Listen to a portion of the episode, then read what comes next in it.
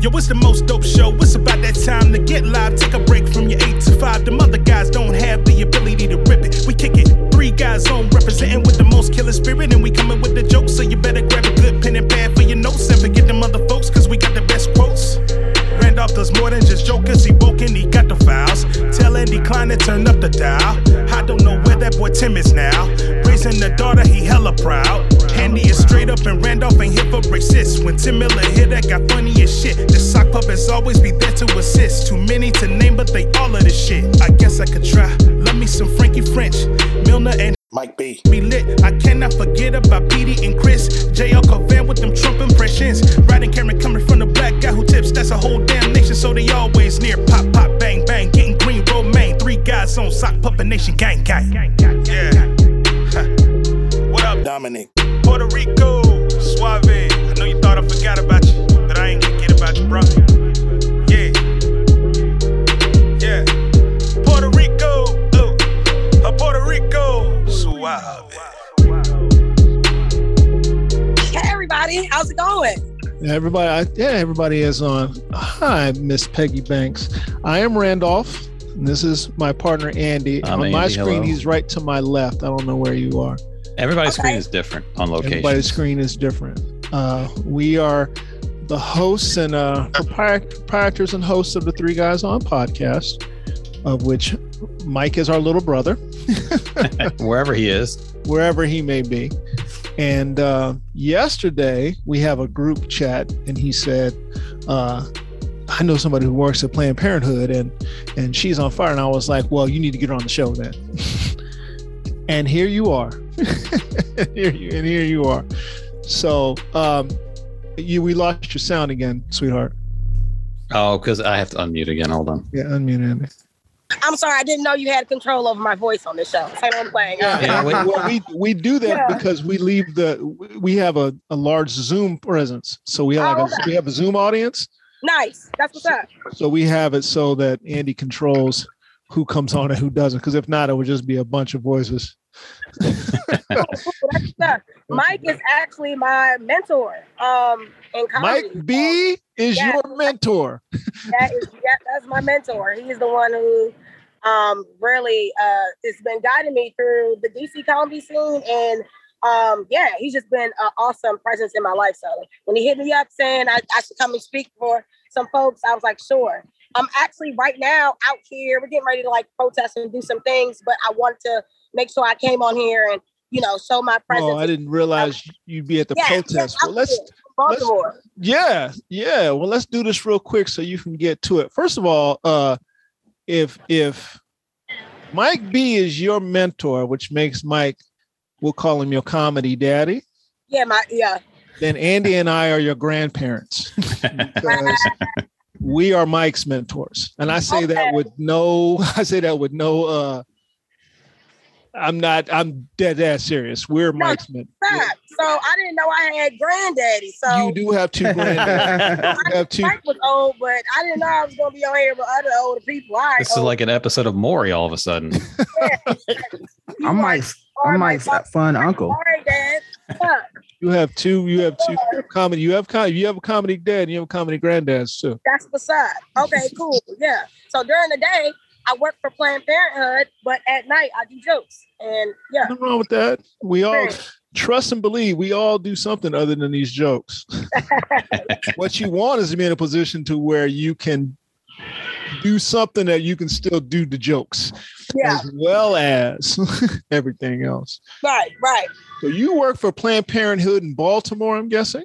So I work for Planned Parenthood of Maryland, so the entire state. Okay. They have different affiliates across the country.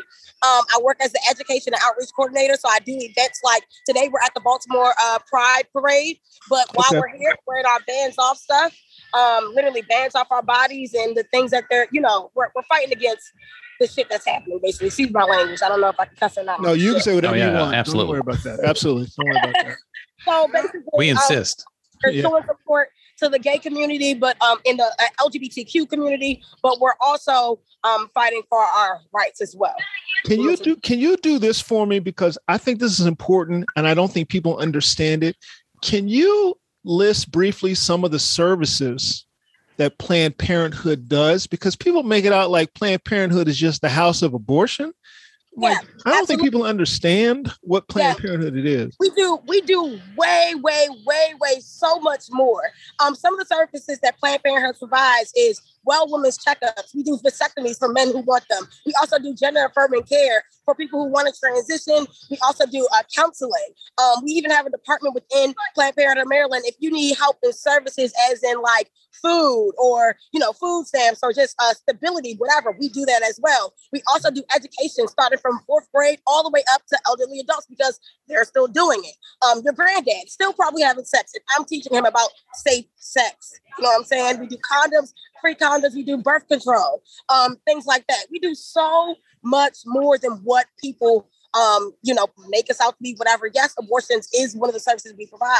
But besides that, we're helping so many people. And we do it on a sliding fee scale rate. That means if you don't have the money to come to Planned Parenthood or to get these services, we'll be able to adjust it. And we have grants to help you pay for your stuff. So it's way more than what people think. Right. Yeah. What is the mood around? This is probably going to sound like a silly question, but I want to hear from somebody who's in it. What is the mood around Planned Parenthood now? What has been the mood leading up to this? Because we all saw this coming, but that doesn't mean that it doesn't still hit the way it hits when it hits. So we kind of, the higher ups and things like that within our organization kind of knew that the decision was coming. But literally, when we found out, I can say in the immediate reaction, it was tears. People were, I'm so sorry, it's loud. People were crying in our facilities. People were upset, angry. I was crying. Shit. Like, it's my job to talk to people about these services and things like that. But to know that my rights are getting taken away from me, it was so hurtful. We still have people out here today. People are still super emotional. Even though this is a joyous occasion and this is pride, people are still like hurt over this. So the mood is, we're going to fight like hell. A lot of people are saying like, yeah, we're going to keep going. We're going to fight as much as we can to make sure that people have access to the things that they need. What is, and speaking in the vein of fighting, does the higher ups at Planned Parenthood, did they have a contingency plan in place? There's Mike B. Did they have a contingency plan in place? Like, this is what's going to happen. So we've already started making plans for this thing's going to happen. Like, I heard there's one abortion clinic in Mississippi. Wow. And they have made plans to start sending people to New Mexico. Wow. Yeah. So that people can get to New Mexico. Now, Maryland right now is going to be, we're going to go ahead and call them free states. Maryland is a free state right now. Okay. So have you guys made like an underground railroad, a pipeline or something along those lines? It's literally, that's how it feels to me. Like, we need an underground railroad. Right. That's it. So with Maryland, a lot of people who work within my office work within the advocacy team. So we have people who are going up to Annapolis and talking to them, making sure that, hey, or our legislators, like, hey, we need this access here. So we're kind of like a safe state. Now, if you look at a map, and I'll probably send this to you afterwards, whatever the case may be, but a map of the United States, the entire South is red because it's bad. So that means that if you're in Tampa, Florida, and you need an abortion, your closest state to get to is Maryland. That's going to be an influx on our centers here, not only Planned Parenthood, but any other places who are providing abortions up here. And it's just going to be an overwhelming influx of people. We've already been seeing people who come from other states like Texas to come to Maryland and do things like that. Mm-hmm. I can't speak for the higher ups per se, like what their plan is, but I'm pretty sure they have something in place so then people can get the access that they need from other states. Hopefully we get some more centers or something like that in Maryland that provide that, because if not, we're just going to be super, super stuffed. Within the next coming weeks, you're going to see people from out of town coming up here to get some of these services. Do you feel... I can't articulate that question. Are you guys worried that they're going to cut other services away, like the federal government is going to try to cut other services away from Planned Parenthood? All the services you listed that you provide, if they're willing to take away this, a woman's right to choose, then everything is on the board. Everything is on the board. Oh, I've heard a lot of it is like Twitter and speculation, but I've heard things like, yeah, they're going to try to ban like birth control and condoms. Yeah. And I'm like, why? First of all, condoms have nothing. Yeah, yet again, condoms do protect you from unintended pregnancies, but they also protect you from STDs. So now you just want people to be having kids and having chlamydia and Krebs and everything else. Like, I'm confused. So I'm very confused about what legislation or what they're really looking at right now. Do you want people to have kids? And even if I do decide to keep this pregnancy and have the kid, like, I'm gonna keep the kid. I'm gonna send the kid to school, and God forbid he get killed in a school shooting because we don't have good enough gun laws. Mm-hmm. So shit like that, it's more so like I'm on a tangent right now. I'm sorry. No, you talk. You go. They're trying to ban things that. I guess birth control and different types of contraception that doesn't need to be banned. What I would say for any young woman, young girl, whoever, anybody with a uterus, get on birth control soon. I don't really know if you're not planning on having a kid, you know what I'm saying? Look at your options now before they start to take those rights away from us. As you can see, they already took one thing. So you might as well just start to prepare for your future. Right.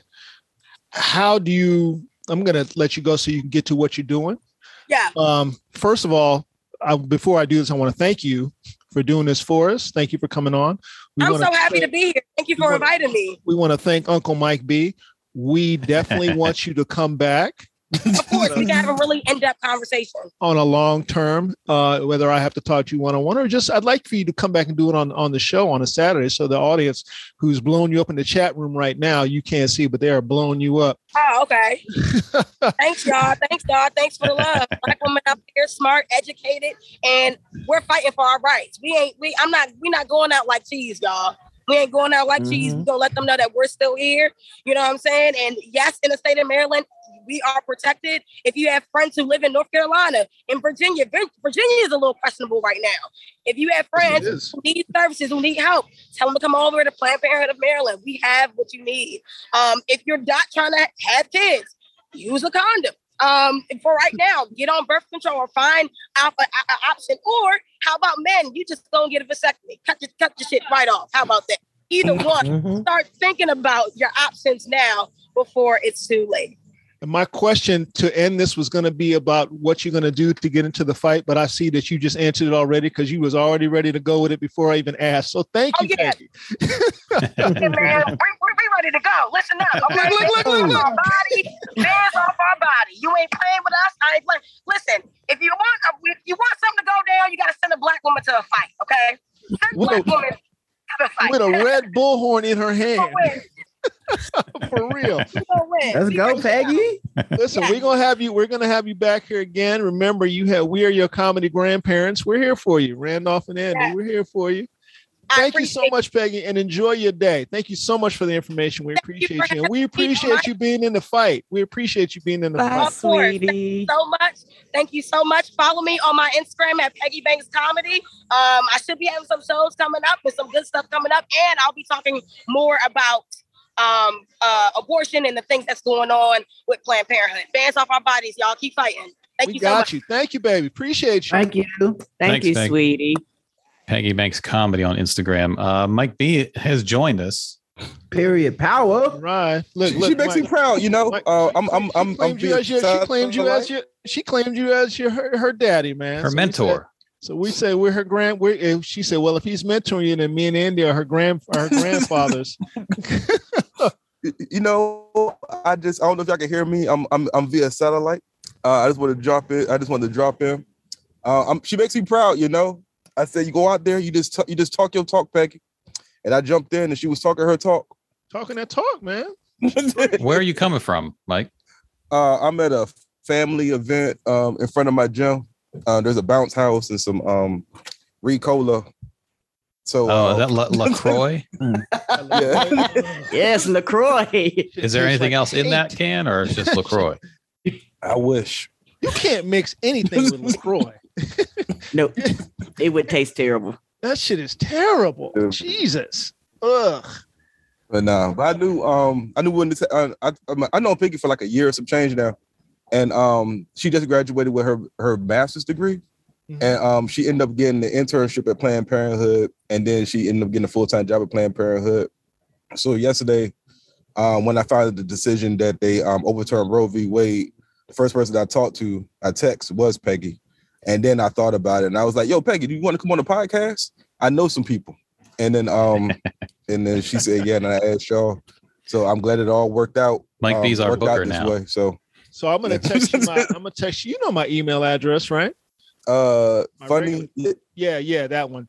Yep. Text her that. I'll tweet. I'll text everything to you. You pass it on to her so we can get back on and have her back on again next weekend. Okay. Whenever we can, you know. I may just have to do I'm thinking woke file, but I think I'd rather have her here with all y'all. So either way, let me tell you something. She's a talker, so if you put her on woke file, you guys will just put the phone down. I don't know how you record it. Ask her 2 or 3 questions and just go put the microphone down and let her go. Now, Mike B, you have had, am I correct on this? You've had a vasectomy, is that right? Oh, absolutely. One of the best cities ever made. Shut it down there too. Okay. So it all worked out. There was no problems. He was just talking about his today. Yeah, it's a 15. It's a 25-minute, like a 20-minute procedure. 20-minute procedure, and then the thing is, with a vasectomy, it's reversible. It just costs a lot of money. It's a very expensive. Yeah. It's also extremely painful. Yeah, that's why they put you to sleep. It's like $6,000 to reverse it, but it's a copay just to let it happen. So what's more painful, the vasectomy or having a child? It depends. Are you talking about financially, or we're just talking about just overall in every way? Yeah, having kids is beautiful, so it's going to be a vasectomy. Okay, it's a long term effect because I'll be honest with you. After I had my vasectomy, you see little kids and stuff that I get a little tingle. Like, oh man, maybe I could pay the $6,000. The biological clock is still ticking a little bit. Yeah, like we could have had one more. Like, what if, like, you know, like I could have had like another one. What if that was the one? What if I cut it off right at the NBA player or the football player? Oh, that's true. That's why you can't quit comedy, because what if the big break's right around the corner? You know, exactly. Yeah, I'm about to shut my big break down. I'm about to shut my NBA draftee down. I don't know. Yeah. I mean, or it could have, the kid could have been a huge disappointment. Is Mike B freezing? True. I think he's freezing a little bit. That's true. It's that LaCroix, man. Yeah, he's just talking because he's chopped and screwed, Mike. Okay. Yeah, now we got chopped and screwed. So yeah, Mike Jones. But yeah, I'll say the vasectomy only because after a while, like it's fun at first, is because it's wild. It's very wild. Now that you know you can't have kids, but okay. So wait, so things changed a little bit. Oh yeah, it's an uptick in activity. However, combo. But then it's like when your friends have babies and having kids and stuff like that, and it's like, I could have had like one more. So. Well, I just heard that you basically put ice on your balls and watch the NCAA tournament, and next thing you know, bing bang bong, you good. You good. Bing bong. How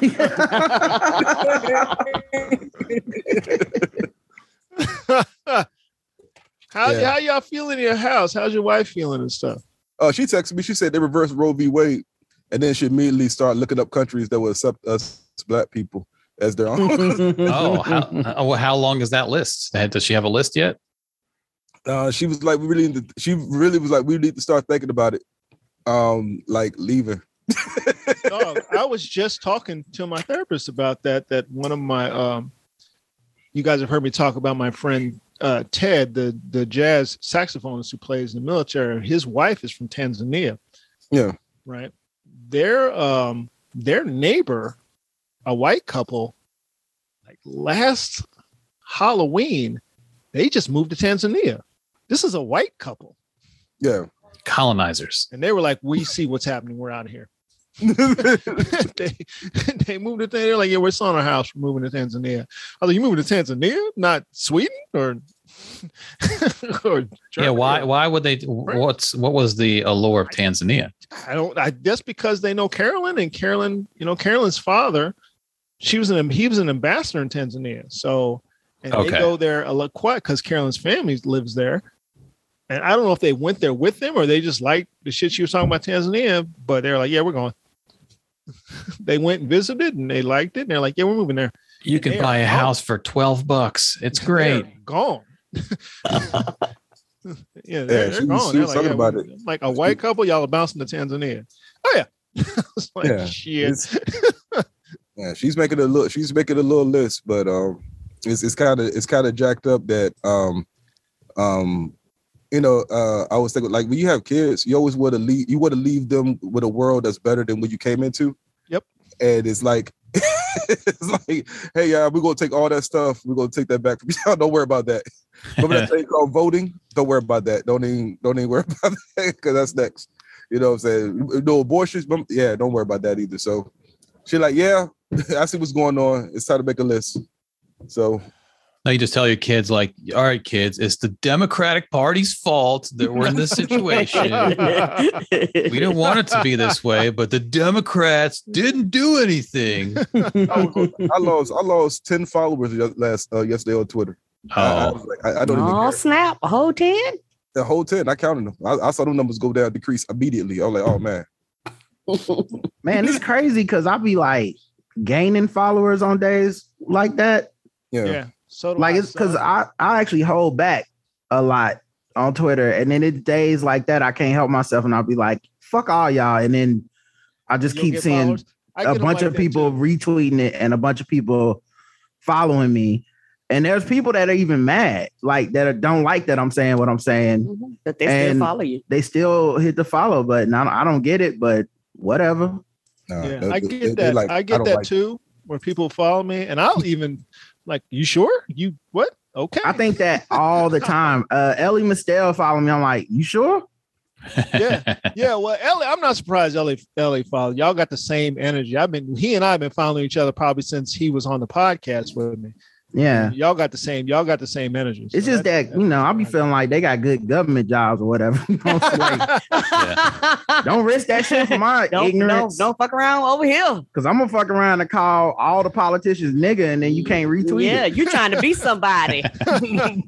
Yeah, I got 286 new followers and then I lost like, I'm looking at it now, 66.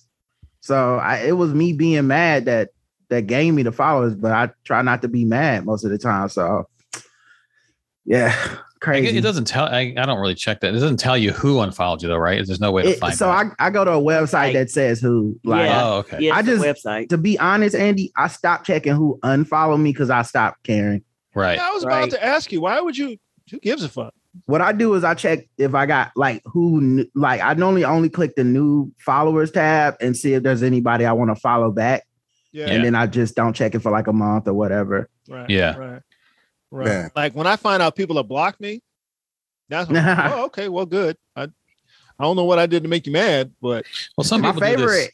My favorite is when you go on Facebook and they show you like people you might be interested in being friends, and it's some people that clearly unfollowed you at some point. Yeah, you're like, used to be friends. Yeah. It's like, I wish you could be like, don't show me this fucking list. Get this list out of here. You can, but it's only temporary. Like I say it every time I see it. Just don't. I don't even give a fuck. And then it'll be like, we won't show you this for 3 hours. Yeah. Well, we've already talked about my block list on Facebook is.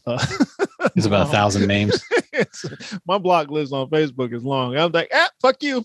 One thing you can do on Facebook too, if you go to memories and just look at a post from like 2 years ago and look who liked it, you can click on all the likes and scroll through at the bottom of the list the people that you're not friends with, but they probably were your friend when they liked that post. You'd be like, oh, when did that happen? Like, what did I do to get this person out of my friends list? But at some point along the line, they unfriended you for some reason. Yeah. Sometimes well, their name is unhighlighted. You know how you go through and you see that highlight. Yeah, yep. I've seen that a million times. I'm glad Facebook finally got their shit together, because before you used to couldn't mute people, because there's people that I've had to block and mute. Like I'm blocking you and I want to mute you in case you are associated with somebody. I don't want to see you. There's some people go, I don't want to see you at all, bitch.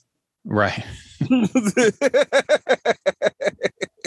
Oh, brother Mark talking shit in the chat room when he talked about ERCOT when Texas had snowpocalypse. We had a division meeting at work by not discussing in public, and everybody was looking at him. Mm-hmm. We said it then. It was like, you sure we can talk about this? Mm-hmm. You sure we can talk about this? You know, I mean, it's a freedom of speech. I thought this was a free country.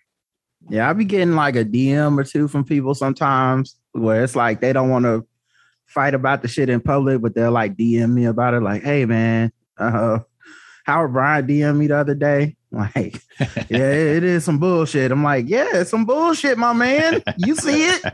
Well, I saw the opening tweet between two of y'all that led to that DM. Yeah. But that seemed like a place, the DM for the two of you. Yeah. Would that be like me and you talking just on text? Yeah, no, it wasn't contentious. We wasn't fighting. Yeah. Like, yeah, well, let's say like we don't need, nobody else needs to talk about this, because we're gonna actually talk. Yeah, right. Like I'm resolute at the point I'm at now, man. If you introduce some new information, maybe you'll change my mind. But I don't know. I believe what I believe at this point. I'm 43. Like, yeah. If you know, the thing I was talking about was them going in on Stacey Abrams, I was like, okay, man, I feel y'all, but please explain to me how we win the Georgia election that way. I just want to know, like, right?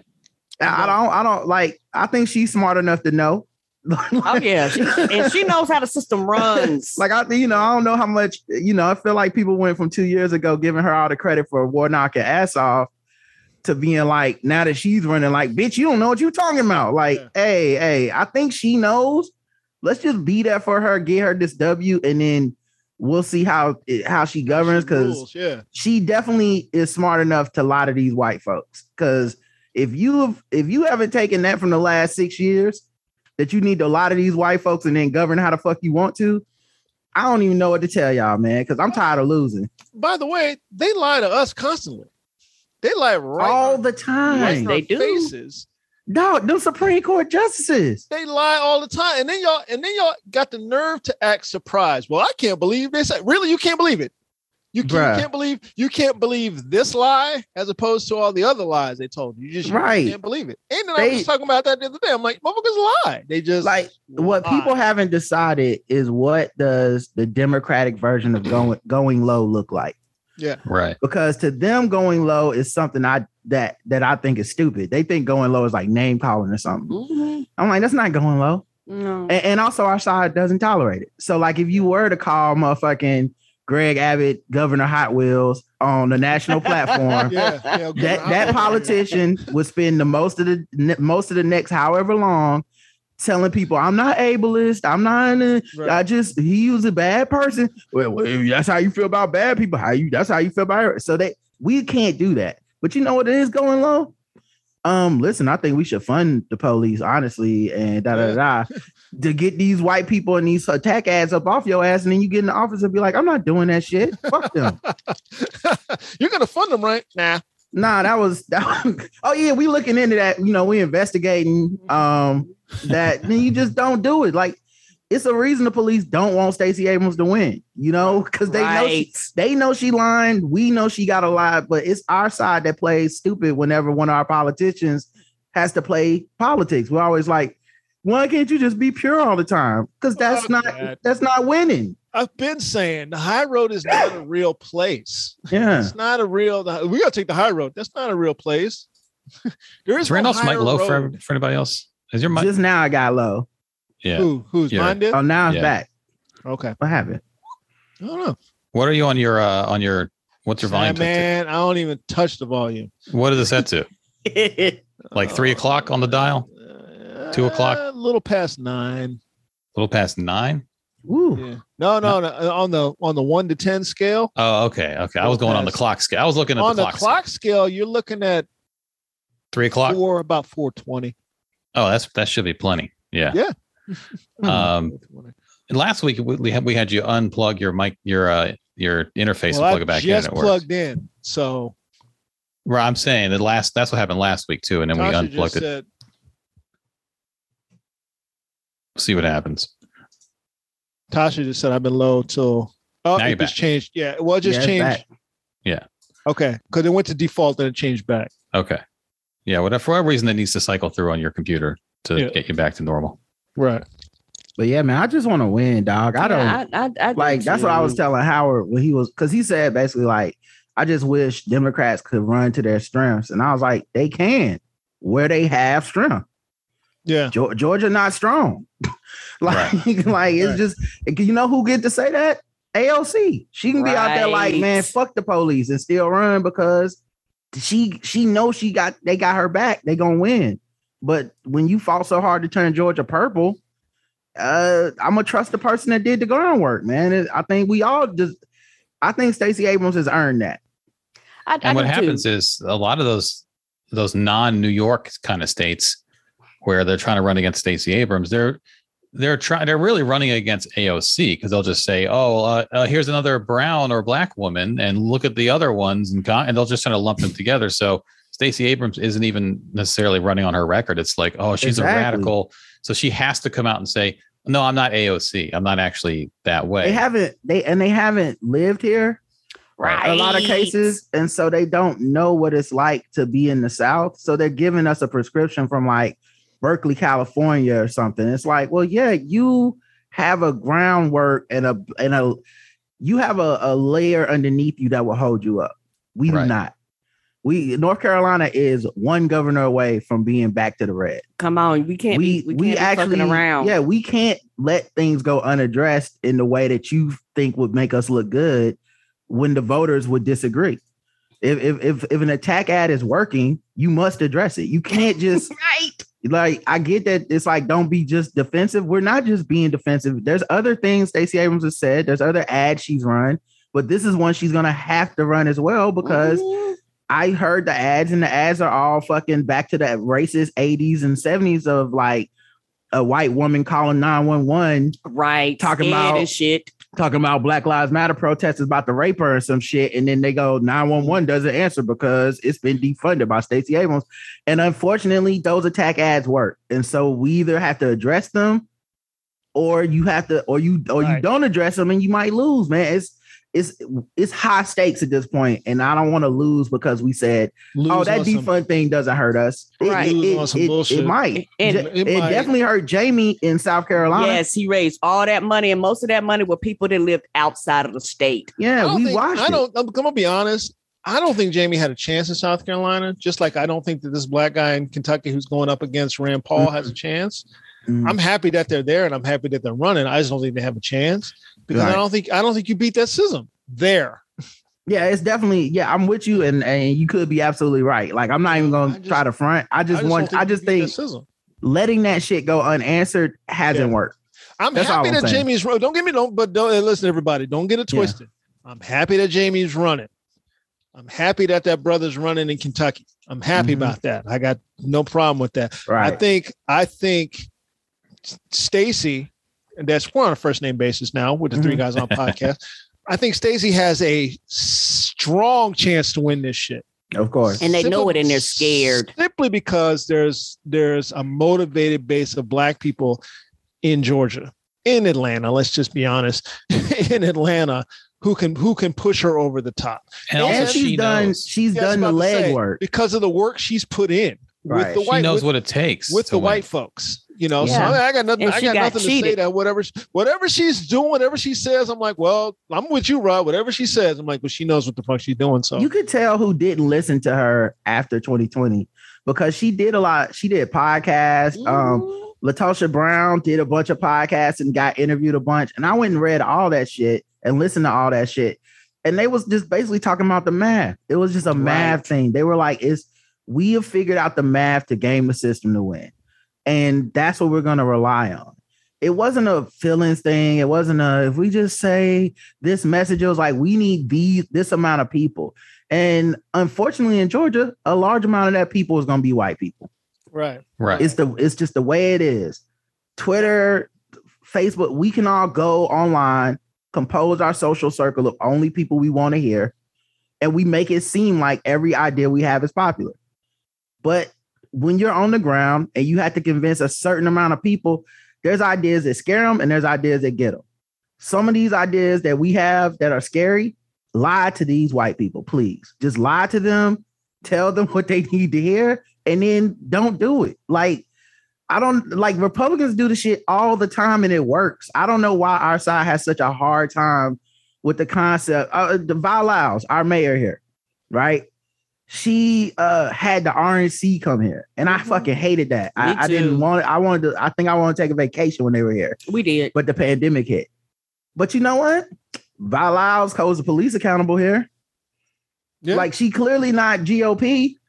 Like, she said, "What? Oh no, I'm a unifying black woman that just want us all to come together." And then she rules with an iron fist for Democrats. Yeah, and then she got a sheriff that's and he making the white people on the other side of town mad because he be doing them what you call them speed traps and be giving them tickets and shit. And they got so mad that they actually made him go all the way out there and was like, "We need to have a meeting with you."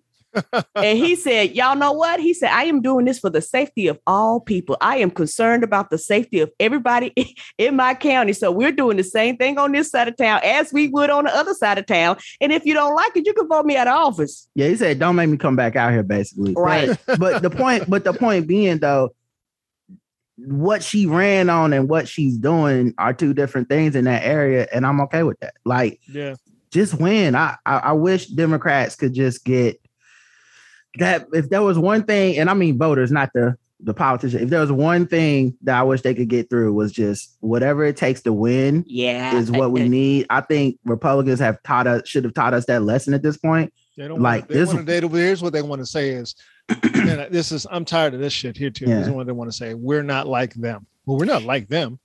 Like, yes, exactly. You're not like them. And we losing. Do what's necessary to win. Right. And because you're not like them. So you're not going to govern like them. You're right. You're not like them. So do what's necessary to win. Yeah. Yeah. And I think for me, the thing that irritates irritates me the most, I'm tired of performance. I don't give a fuck about your performance. I don't care about your singing and hollering online. I don't care about the moral morale and the high horses. I don't care about you feeling like you're better than people. I don't care. What I care about is motherfucking results. I'm not trying to be funny. Maybe just me. And maybe this is why I tap out. I don't care about, we need to put it on the records. Who gives a fuck about putting shit on the records when at the end of the day, we know it's not going to make a goddamn difference. I want motherfucking results, because if you put people in office that wins, we wouldn't be in this situation in the first goddamn place. Well, it's like Andy and both Rod have said, it's a math problem. This is what so-called progressives get tired of this bullshit here of, well, we voted and this is what happened. I'm like, oh, these motherfuckers have been voting for 50 years. And you just voted 43 minutes ago, and you expect everything to change. It's a numbers game. Well, and they played the numbers, and you refused to, and you, Mr. Progressive, are now being like, well, I just won't do. Well, then don't call yourself a progressive. Right. Damn, that makes me mad. People are like, well, I'm a did you vote for Hillary Clinton? No, I voted for, well, fuck you. You're not a progressive. Right. I don't give a fuck. Yeah, I don't want to hear that either, Randolph. I don't care what you say. You're not a progressive. Don't be voting on independent. I don't want to hear that bullshit. No. Well, I voted for Bernie because he's a true progressive. Fuck you. I don't care what you have to say. This is what happened, Susan Sarandon. This is what happened, Ted Alexandro. This is it. This is where the fuck we're at. That's what I was saying. You know, when I was talking to Howard, I was like, what is your belief system? Jason Johnson, I believe we have a responsibility to mitigate harm. Like, I'll be with you 100% if these offices went unmanned, unoccupied. If Democrats said, hey, this isn't good enough. We don't want people to want this job. We don't want people to have this job. And then it was like, okay, cool. No one has the job of governor of Georgia. Right. Unfortunately, what happens is if we don't get our person in, They get their person in, and they have a 100% chance of being worse. I've never seen the better version where I'm like, you know what? We talk bad about Republicans, but that Republican runs that state like a Democrat. We don't have that right now, so we have to win. You know what they do? You know that girl Mace in South Carolina?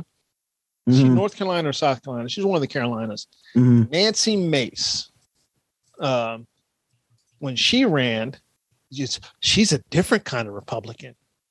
She's a moderate Republican. Basically, you're saying she's one of the good ones. Mm-hmm. Okay, there aren't any good Republicans. Okay, right. They ran her as she's this good person. She's this. She's that. Blase, blase, blase.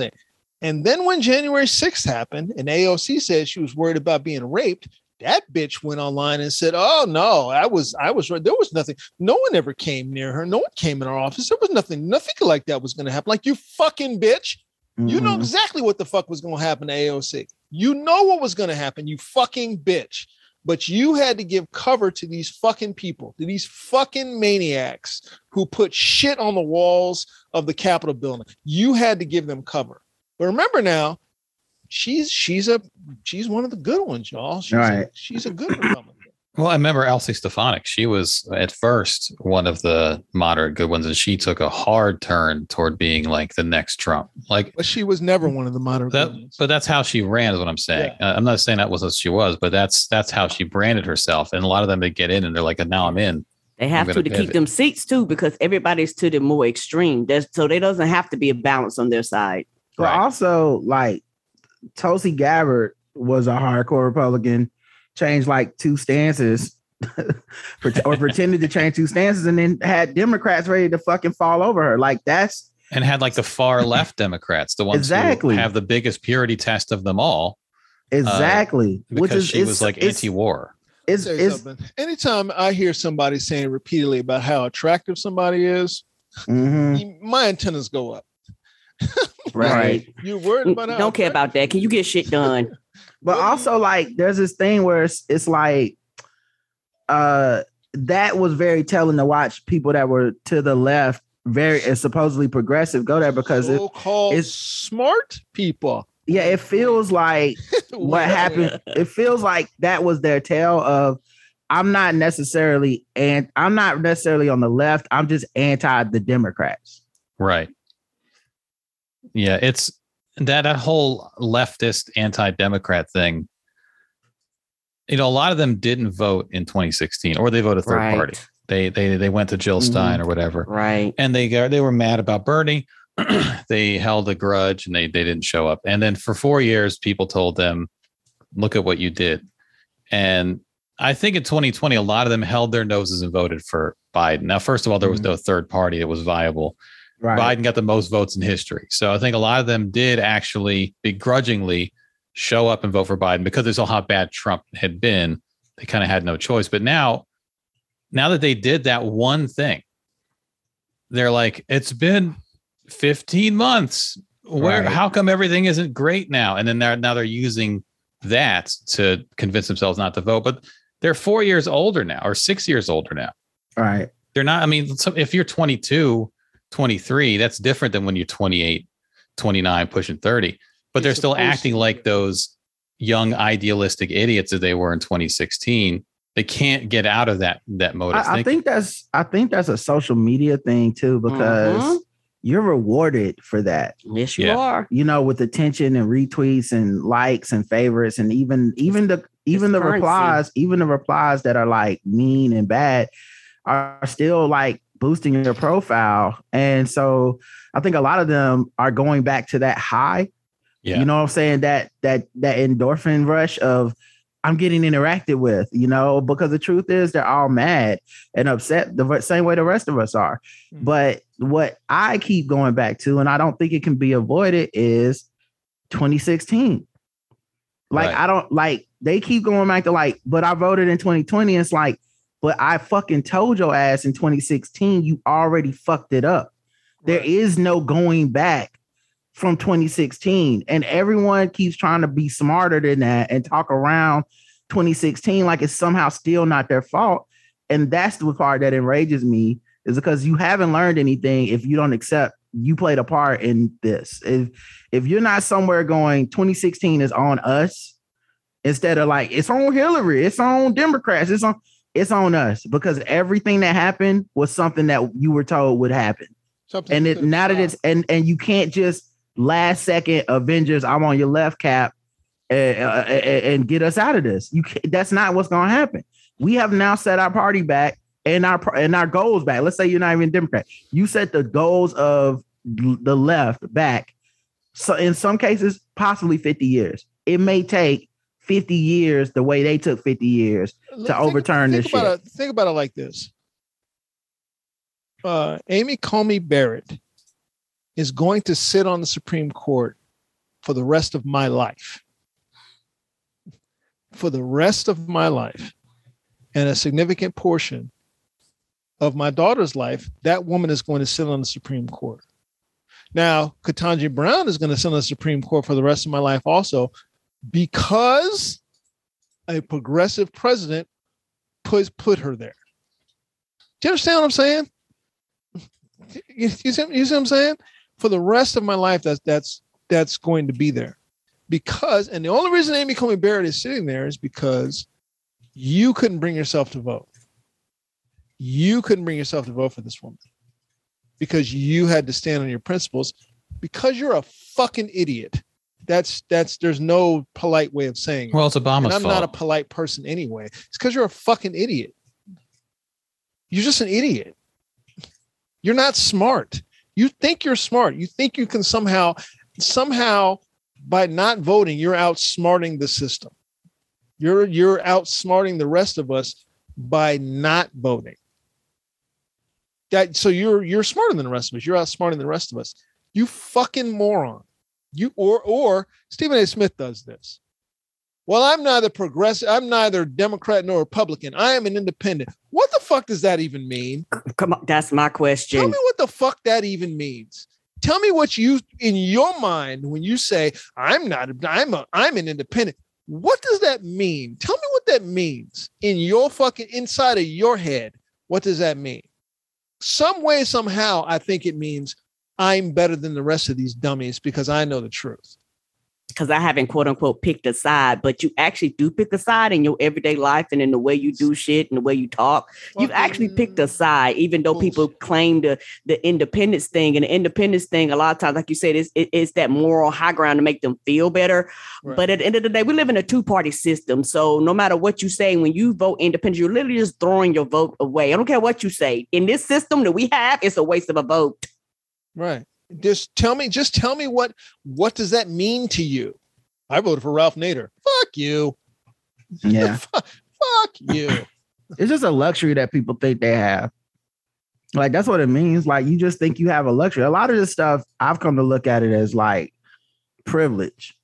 Mm-hmm. Like being ultimately progressively to the left, to the extreme or whatever is a privilege. Like, you need to live in a place that you can do that. You need to have politicians in your area that can win on that. You need a lot of that shit, and if you don't have it, you can just be famous online. Like you like, it's just like I'm checking out of reality in this way because that was my thing with the Abrams shit. Was like, so tell me this: what's getting us closer? You'll say your goal is abolition of the police. What's getting us closer? Kemp and his policies with police. Right. Or Abrams and her policy. Right. What's getting us closer? Because it's not a goal that's going to happen in one day. Like, you're not going to that was a big problem for the last 2 years. And a lot of people haven't done checkups on this. But what happened to all the defund the police? Like, wins, not the losses, the wins. Right. Like, people not going back and checking up on Minneapolis and finding out that shit didn't happen. You know, people aren't. Talking about how consent decrees changed a police department in New Jersey so that they actually did get rid of all that fucking racism and targeting the black folks. You know what people talking about? In San Francisco, they put in a progressive DA for a season, basically. Right. He didn't do exactly what they wanted to do, so they voted him out. Right. They gave him this whole system has been building for years now. Mm-hmm. They put him into place to start putting a dent into the system. He didn't do it like that, so they voted him out. Yep. That's the shit they talk about. Yeah. Well, we had a progressive DA and the progressive DA didn't do anything. Like, really? What? Right. He didn't dismantle the system in one turn. He didn't just overturn the system. We elected Barack Obama.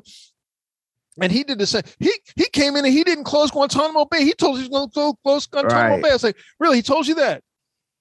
So he's a king.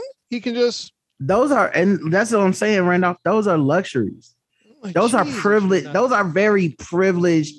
Like on the hierarchy of goals for America at the time when Barack Obama took office, we were in a financial collapse, right? Right. He had 9 months of a supermajority that was supermajority. I saw someone post today that was only like a 29 days total because Ted Kennedy got sick and then he died and they didn't swear in his replacement. It was like the number of days because then they were on recess. Yeah. Number of actual days he had a fit of 60 seats was like an extremely low number of days. Yeah. Mm-hmm. And then, but what's funny is going along with him. And in those days, he passed 2 stimulus packages. Right. That saved America's financial life. Right. That saved our economy. Right. But he didn't get the most impactful presidents in the history of this country. Right. But he didn't codify Roe in those 29 days. So he's the problem. 12 years later, he's the real issue. Well, and that's part of like the issue there. Like, you know, he said he was going to codify Roe and he wanted to. Right. And there were people back then who were hopeful that he would. He said he was going to close Guantanamo Bay, where torture took place for years of innocent people. So that's important to a lot of people. I thought it was. I wish he would have closed it. I wanted him to close it. So do I. And here's the thing: is not to cut you off, Andy, but what you need me to believe is by him not closing is that it's not important to him, not important to Barack Obama that people are being tortured in the name of America. It's not even just. I mean, he has to get everyone and Congress to cooperate too. Right. But it's not just that. It's one thing to say, you know, these are the things that I wish he would have done. And I don't like that he didn't do them, you know, or that they didn't get done, maybe not just because of him or other people. It's another thing to come on and say, I'm old enough to remember when Obama said, like, you don't have to be snarky. You don't have to be an asshole about it. Like he clearly won, like he didn't just run on empty promises. He showed up to his job, and Congress said, we're going to obstruct you as much as we can for the rest of your terms as president, as long as we have power. And that's what happened. So it's not just, Obama just decided to fuck us over. That's not how it went down. And I think even more importantly in that statement of, you know, like he didn't get it done is there's this big ass delineating line that no one ever brings up, which is, he said the police acted stupidly, and then he said Trayvon Martin could have been his son. Yeah, that's when people turned. And everything changed. It wasn't just some like pie in the sky thing. It realized, oh shit, he is black. Right. It was that moment. I distinctly remember people like Bill Maher turning on him. What's that dude that made Bowling for Columbine? Oh, Michael Moore. Michael Moore changed. It's just coincidentally. He brought up race 2 times on the other side. Like they were fine when he brought up race and was like, hey, black people, we just got to fucking get out there and do good and take care of our kids and shit. They was like, oh, yeah. Oh, this what a great guy. I can't wait to vote for him. He unified us today. And black people understood. We was like, we got to eat this because we know we need this nigga to win. But it wasn't like we was happy about it. We wasn't like, yes, King, go talk to our graduating class. Like these degrees. Yeah, we was mad about that shit, you know? But we understood the game afoot. But the second, one of the most respectable black people on the planet said, hey, man, racism's kind of fucked up. It was over for him. I'll do you one better. He didn't even say racism kind of fucked up. He said a completely benign statement. Right. That boy who was gunned down in the street could have been my son. The police rousted my friend. And they acted stupidly when they did it. Mm-hmm. 2 completely benign statements. Benign statements that are true. The police did act stupidly. Are you fucking kidding? No one talks about that. No one. Right. We just blew right past that. Yeah. Like, well, the police they did act stupidly. Are you trying to fucking tell me that that no one in this neighborhood knows Skip Gates lives there? Are you seriously telling me that? Do you think Skip Gates is a known person? That this man who walks with a cane, this older man who walks with a cane is stealing shit, you as a police officer can't see that. When you get there, like, it's clearly your house. Oh, okay. The guy looks like a college professor. Oh, just on site. If you see Skip Gates across the room, you're like, that's a college professor, right? He does something. You know, I know he's not diabolical. I know what he doesn't do. He's not digging ditches. He's not burglarizing houses. Running elevators. He's definitely not burglarizing houses. He's not doing that. He's an academic cat burglar. This must be your house. So yes, the cop acted stupidly. Right. That's okay to say. It shouldn't have to escalate to taking that man, putting him in handcuffs, or taking him downtown. It's right. It should be something that, like, oh, let me go grab your ID from inside. Okay, cool. My apologies, Mr. Gates. We just want to make sure the neighborhood is safe. Right. You have a good one. He says, well, he shouldn't have got mad. Really? This black man who feels like he's accomplished every... Yes, Dr. April, you do look like a college professor. But this black... Dr. April, not a burglar. Said, do I look like a college professor? I don't know. April, like, she could do some dirt. Like, if she need, like, if you need, you do not look like a college professor. If you need a body to get rid, you need somebody to get rid of a body. I think April could find a way, man. She could find all a way. This education, put it to use. Get us some credit. So this black man, so you said, well, he got upset with the police officers. You goddamn right he did. This highly accomplished black man, all right, who thinks that, yeah, I'm at this. What the fuck is happening? I fought my whole life to get to this motherfucking place, and you motherfuckers are going to fuck with me now? And I think the significant part that just doesn't get said is, like, that's when he lost white people. Exactly. It just doesn't get said. All of this just acts like it happened out in the abstract, because people are like, it was like a timetable and just everyone got fed up and they didn't go vote 2 years later. Well, it's like the VRA got struck down. Huge. And then two, white people were like, this is not a magical Negro to us anymore. Right. And it's just like everything is centered around that. And I don't even think you get Trump. Because, well, you know, it's also fun. You don't. Whenever these 6-3 decisions or 5-4 decisions come down and there's a dissent from Kagan or Sotomayor, especially Sotomayor, because she seems to be pretty snarky in her dissents. And she'll, and like, who nominated them? You know, like this idea that, oh, did you see how she called them out in a losing vote? It's like, yeah, that's Obama's pick. Yeah, like, you're not going to give him credit for picking someone who is that type of justice, who's going to call people out and, you know, talk shit about the Republicans in control of the court. You got to give Obama credit for that, too. If you're going to quote her every time she writes something and talk about how, you know, how great she is at that. Obama picked her. They'll say, well, she wanted Merrick Garland, who was more of a centrist. OK, but he also picked Sotomayor and Kagan. Right. And they're, you know, at this point. Well, it's only two women on the court, right? So, well, Ketanji Brown Jackson, too. Yeah, she's coming too. Biden picked her. Y'all was all happy. Biden picked her. Yeah, he told you he was going to pick a black woman. He picked a black woman. He ain't never did nothing for nobody. Right. That's what people. I hear people say that all the time. They tried to fuck with him. He just kept saying the same shit. I said, what the fuck I said. Yeah, they got on my nerves with that. And when Roger was talking about privilege, and maybe this is just me and being from down south. It's funny how the people in New York are in a panic right now because they're changing the gun laws. Mm-hmm. Everybody's scared. Everybody's panicking. Everybody's fighting. Everybody now they want everybody to be up in motherfucking arms. But I'm not trying to be funny. When the South be having problems and the South be like, hey, y'all, it's some shit down here. It might not impact y'all, but the shit actually flows up creek to y'all. And y'all act like the shit that they're doing to us will not eventually impact you in some way, shape, form, or fashion. A lot of them people up in New York stuck their nose up at us and now their middle fingers up at us and told us, fuck y'all down South people. And now ain't it funny? You in a motherfucking panic trying to vote, trying to fix laws, want anybody to goddamn rally around you, which we are. But at the same time, why isn't it ever reciprocated when shit happened down here? Y'all just want to leave us up to dry. And I'm saying this out of frustration, out of listening to people talk in New York and in DC and up there where y'all at and out there in California and up in Washington, where they're in these spaces where no matter how they vote most of the time, you're going to get somebody in office that's actually going to care about y'all.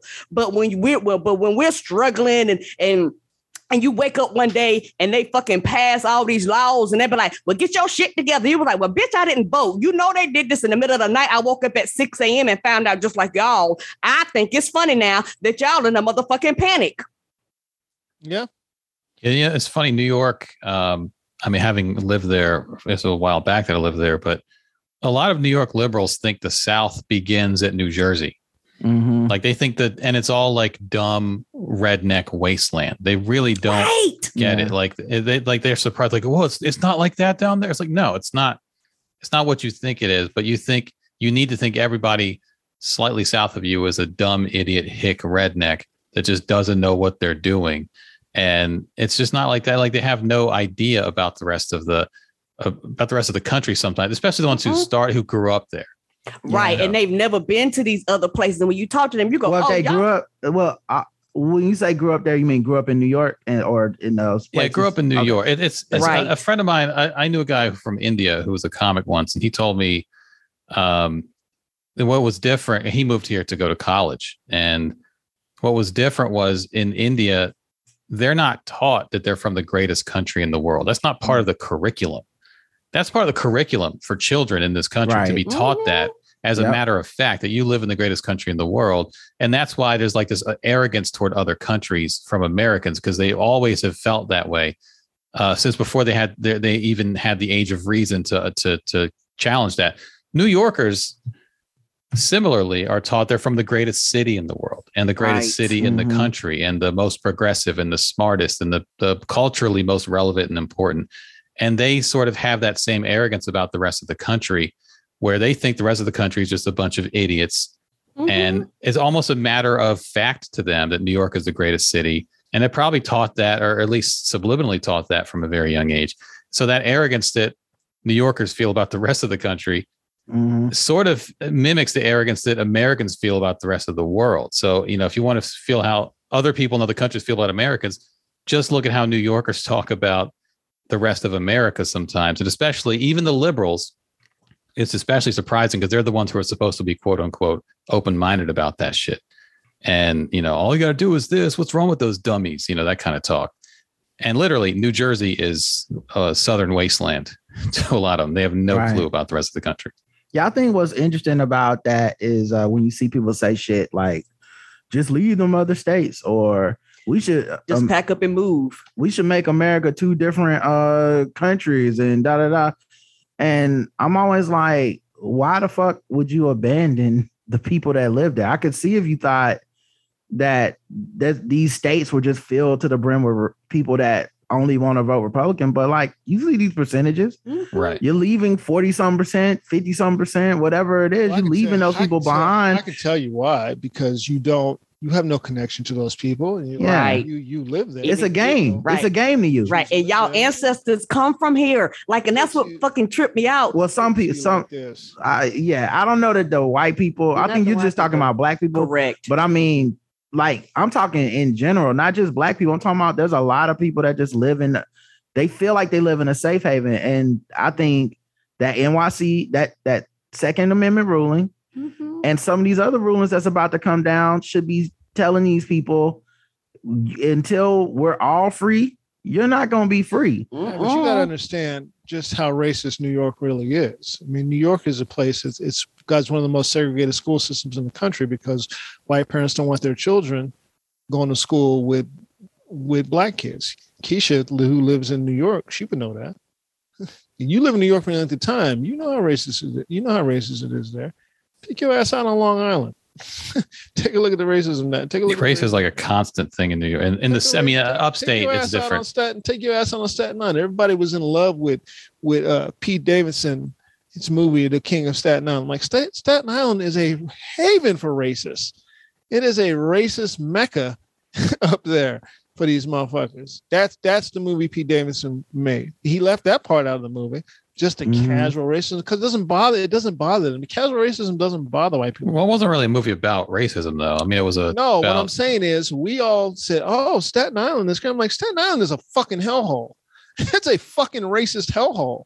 If you black, it is. I don't know what it is for white people, because the racism that's happening towards black people doesn't affect them. So they don't give a fuck. Ultimately, in the end, they don't care. All of our allies, they don't care that this shit is happening towards you. I seen it growing up in Texas. I seen it with my so-called friends growing up in Texas. It doesn't affect them. So they don't give a fuck. They just don't give a fuck. That's one thing about the South. The South is a racist fucking hellhole. It just is. You have to make allowances all the time. But here's the thing: the North is a racist fucking hellhole too. Right. It got white people there. As Baldwin says, it's just how they castrate you. It's just the way they're going to castrate you. It's just the way they castrate you. That's all. The way they castrate you is going to be different, but they're going to castrate you. Women, they're going to take your ovaries. I don't know, whatever is equivalent for castration for women. They're going to do it to you too. Just however they're going to do it, it's just going to be different. But they're going to do it. You know, when people had the Great Migration and they moved, let's just say Chicago, they moved from the South to Chicago, they ran into horrific racism. But it was nothing like the racism they were experiencing in New York or down South. But it was still bad. The castration was still there. It was just a different type of castration. It wasn't a castration that can end you up hung by your neck until dead. But it was a castration that ended up having the Red Summer, you know, when a whole group of people rose up to kill black people in Chicago because too many black people were living in Chicago. Mm-hmm. You know, this country is pernicious, is infected with it, and it's pernicious. And I just get tired of white people acting like it's not a thing. It really fucking makes me tired. It makes me tired from liberals. It makes me tired from I don't care about liberal and Democrat, liberal, Republican, whatever. It's all of you. It's just, you don't give a fuck. Ultimately, in the end, if you did, we wouldn't be here right now. Yeah. If you did, agreed, you would see the darkness that lives within these people. You know how twisted you have to be to just say, I don't want my child to read a Toni Morrison book. All right. You know what kind of twisted spirit you have? No one says that about these people. That, you know what kind of twisted person you have to be to believe that everybody black that's been pulled over by police did something wrong. You're a twisted person. You're twisted. There's something wrong with you. There's just something wrong with you inside. You're broken as a person. You believe that everybody black did something. Oh yeah, all of them. You see how high the arrest rates are. Really? That's what's telling you? Well, yeah. Because I mean, so obviously they do something. They should just do X thing. I'm just tired of them. And as I get older, I get more and more tired. Ooh. And I got to bring a daughter into this. And I got a wife who wants to, her family's in Texas. She wants to move back to Texas. I'm like, I can't have my daughter living in Texas. I don't want my brother living in Texas. I don't want my parents living in Texas. Well, that's an interesting thing too. All these companies that have been moving to Texas and Florida, all these people who've been moving to Texas and Florida to escape taxes or whatever, they're living in the states that are on the forefront of restricting, you know, this week it's abortion, next week it's something else. That's what I'm saying, Andy. Yeah. They don't care. It starts and ends with the racism. If you're comfortable with a group of people, in this case black people, being treated horrifically, if you're comfortable with that, you're comfortable with anything. There's nothing that is beyond you. Nothing. They don't care. Yes, companies are moving there. You're damn right. They don't tax care. Breaks. They don't care. Tax break is one thing, but you can't. A lot of right to work states. But you can't convince me that it's also the thing of, I can tell my employees anything I want. I can make them do anything. Well, right. Yeah. The hostility to unions and all that control over them. And fuck these black people too, because I also want to be able to make the nigger joke. Why can't I make the nigger joke? We hear white comics make that complaint all the time. You know, in Austin, Texas. Yeah. That's where you hear them make that comment. Every time you and I hear a comic complaining, we're hearing the same thing. Mm-hmm. Why can't I make a nigger joke? That's all they're all saying. Big J. Okerson, who will opine for hours on why people can't say this and why people can't say that. I'm like, all you're saying is, why can't I make a nigger joke? Mm-hmm. That's all you're saying. Why can't I make a nigger joke? I was listening to Marin talking to Dana Gould on his latest podcast, and he was saying how the where comedy has gone now, that he feels kind of responsible for it, him and his generation in the alt move. Andy and I can tell you about this one a lot, because Andy and I were there. It's funny, bro. I was thinking about this, Andy, as I was listening to this podcast. I was like, we've been doing comedy that long. Yeah. That we were there at that movement. The ironic racism era. We saw it. We were there with it. We were there with them. Rod, you weren't there. You know, it was bad, man. It was bad. I mean, I saw it from afar, but they weren't my friends and shit. But let me just say this though, as a podcast listener to these comedians, same that's thing. How I witnessed it was them going on podcasts and being like, oh, Louis C.K. has this funny joke about the N-word, and he does it right? He does it. That's the right way to do it. I'm like, these are white people telling me what I haven't heard a single black person say that he does the right N-word joke. Like what? Right. You know what's funny about those jokes is that black comedians understood context that Louis was trying to do, and white comedians don't. Right. They don't understand anything about it. And we would be in rooms. I've been in rooms where I remember in Austin, comics being mad about the Kings of Comedy. When the Kings of Comedy were first touring, that's how far back I go. Mm-hmm. Kings of Comedy were first touring. A jealousy. White comedians being mad. How dare they? All they do is stand on stage and talk about white people. I remember comics actually saying that, being so upset.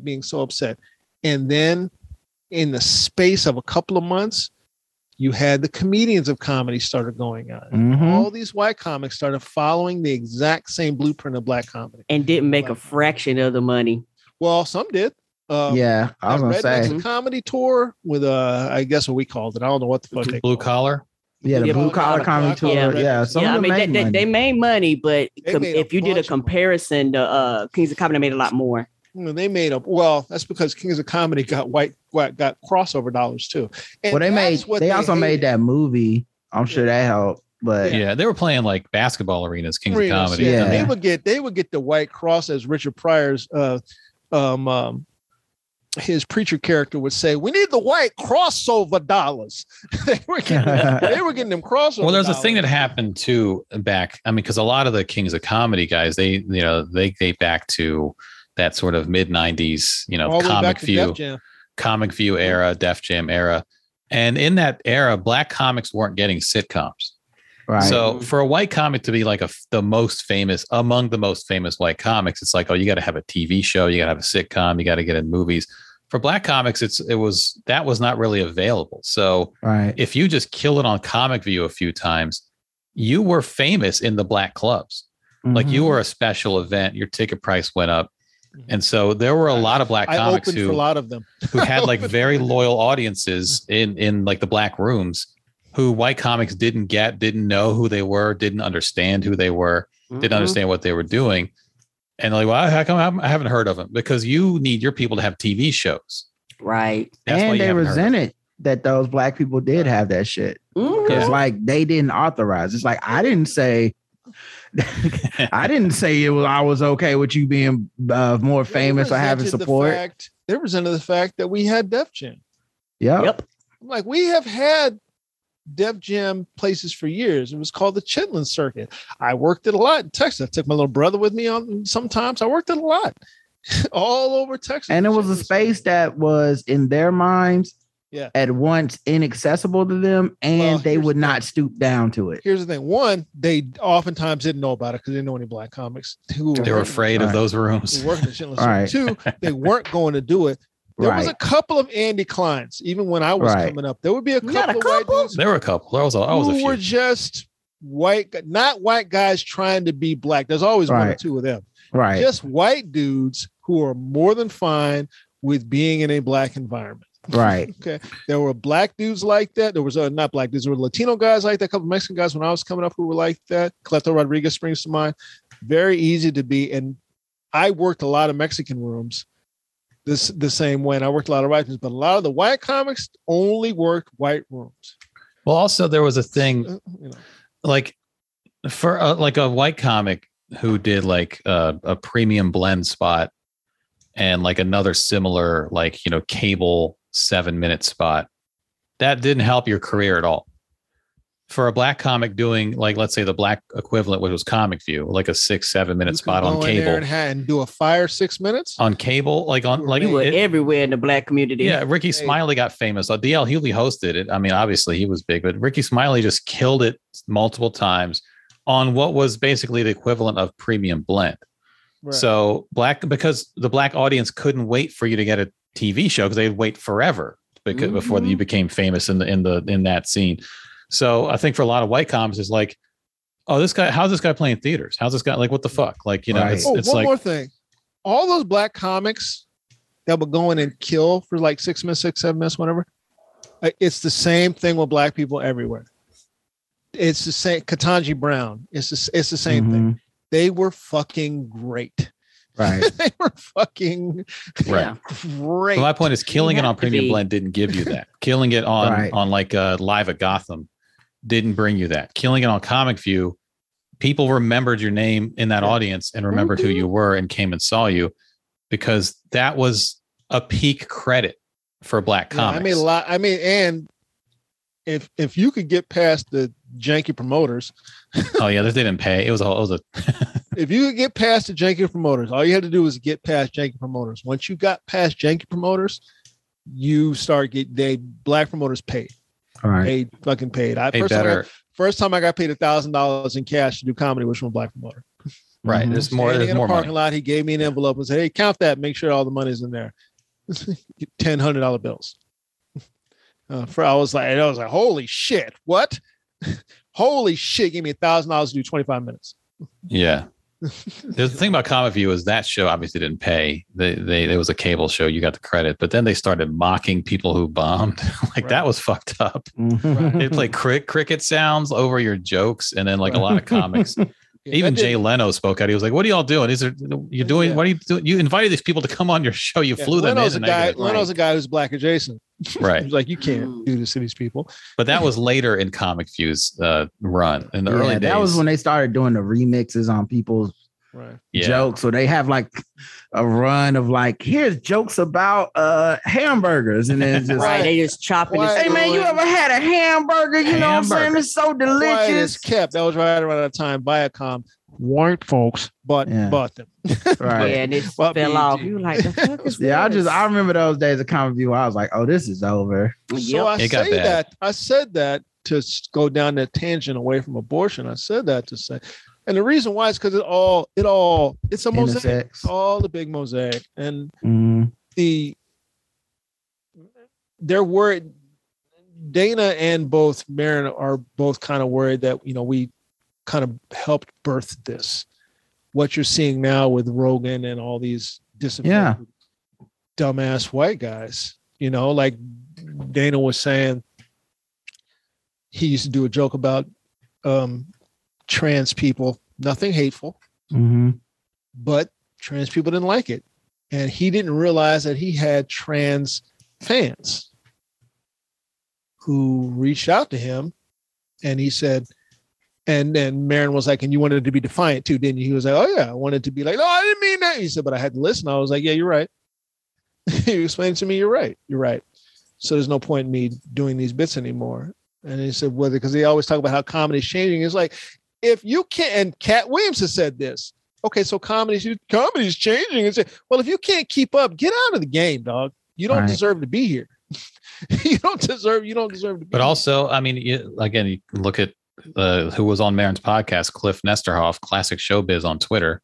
His whole feed is pointing out how all these conversations have been happening for 100 years in comedy. He's posting these newspaper clippings of, oh, you can't say shit anymore, says guy from vaudeville. They don't like the blackface jokes. They don't like the way my dummy says such and such a thing. Well, sometimes it was literally like sometimes it was like the Italian community objected to so and so's joke. Yeah, and he threw tomatoes at him.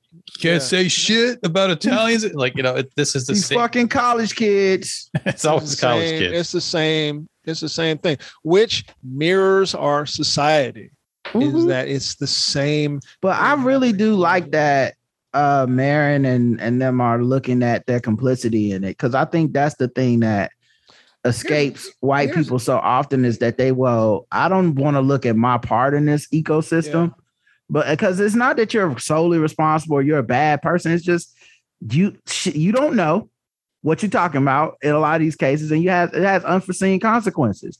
Right. And I like that Marin is willing to grapple with that. You know, I still remember when Dana Gould used to be the one that would defend the whole like Apu shit.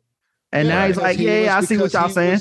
Because he was like the top writer on Simpsons. Yeah, he was like, oh, I see what y'all saying. Yeah, like y'all, okay, y'all right.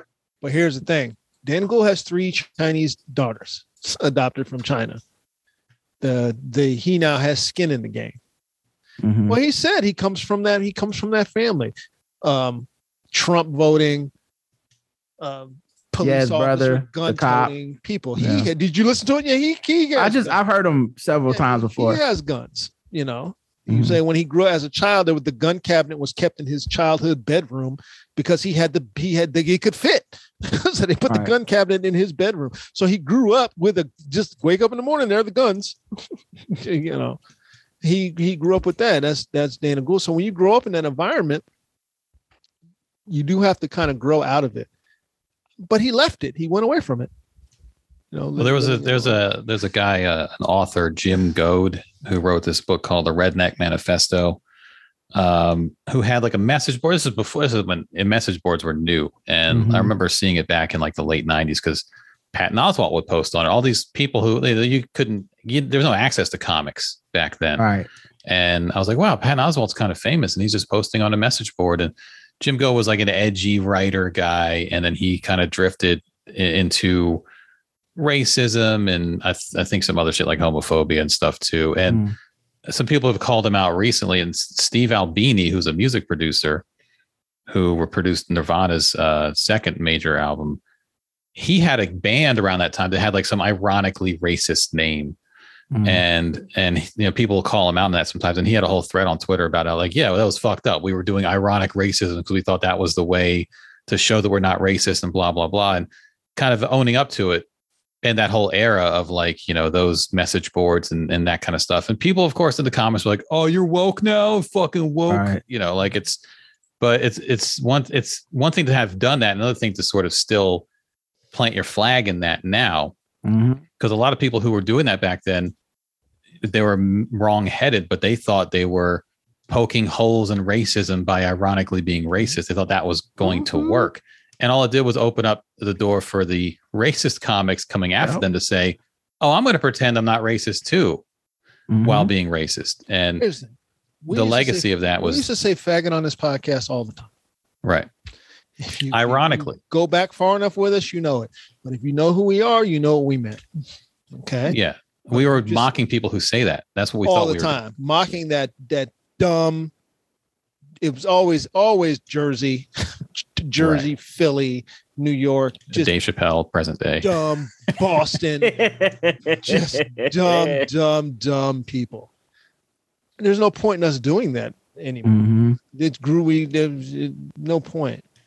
Because if you don't know us, then you don't know. But also people have said, well, we even if you're using it ironically, we don't want that being one of the levers you pull for your comedy. Yeah, that's enough. It's like, do we say, don't tell us what to do? Or do we say, oh, we see where you're coming from? Yeah, that's enough. That's enough for us. Yeah. You know, fine. Okay. I get it. That's fine. Well, also, like, that was the power structure that she's fake outraged. That was the power structure that those white comics used to use, right? That was the way they structured their thing, was like, no, I'm dismantling it by doing this. And it, like I said, it was an accepted thing.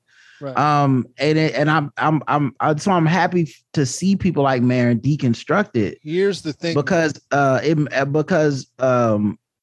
it's gonna take the thoughtful people from that era going back and saying, hey, you know what? That shit wasn't just that it was wrong. It's that it gave cover to something that was even worse. Right. And that's the important part, because we always ask that people recognize that shit, and then we chastise them when they recognize it. It's like, no. This is good. We need more of this, and maybe we can root the rest of this shit out if we start here. Right. Marin is not the guy that I look to, a problematic guy of the all too world. Neither was Patton. He's not a guy that I, although Marin said Patton was doing a Dana Gould impression, which made me laugh. Dana Gould wasn't a guy that I looked to. Sarah Silverman, she was the one for me. I was like, that bitch right there. Sarah Silverman, she was the one. Like, I'm using ironic racism. Yeah. Yeah, but you know what though? Like, I think that's kind of weird because like they all did traffic in the shit. Patton did it too. Like I remember him. You got a joke? Do you know a joke from Patton? Well, he used to fuck with Ain't It Cool News.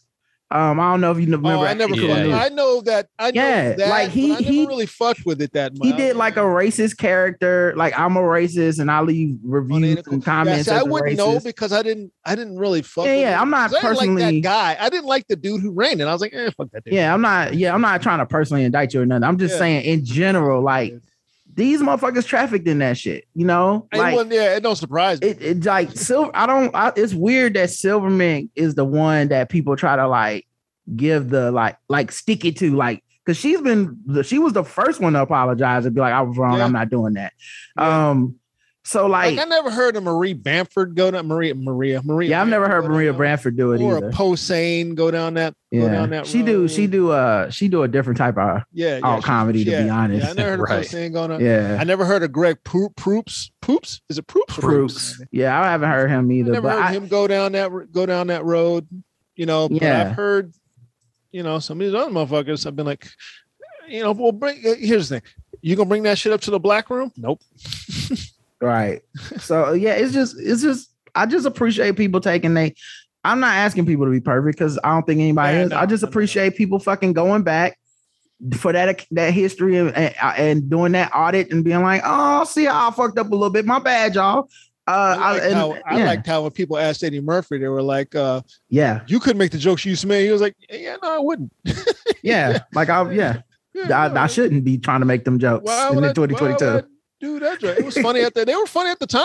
And like I've said before, comedy is not meant to age well. Judging it by that standard is unfair. Comedy's of the moment. It's always of the moment. It reflects the moment. If it ages well, that's nice. It's a bonus, but it's not supposed to. It's supposed to reflect. It's very immediate. It often reflects what happened literally that day or that week. Right. And you don't even get the reference if you listen to it a year later because you're like, what was that? What's he referencing there?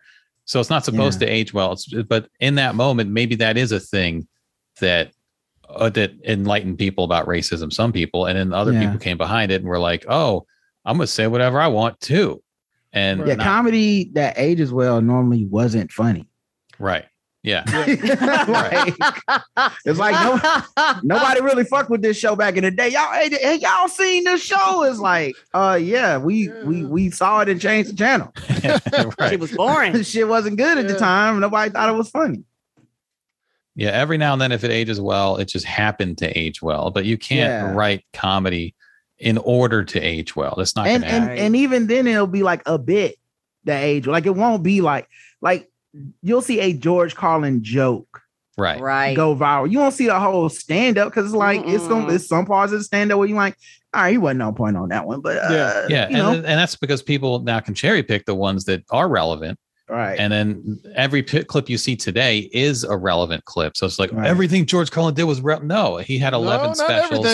Had decades worth of material. A lot of it was just general observational stuff from the early 80s. He kind of got angrier in the 90s and maybe his, poking holes at society and government. Some of that stuff applies today, but you can go through a lot of that stuff, references that he made in the 70s. You're like, what's that? Who's that guy? He just rapped. Why are they laughing? I don't know who the person is. Exactly. I don't get the reference.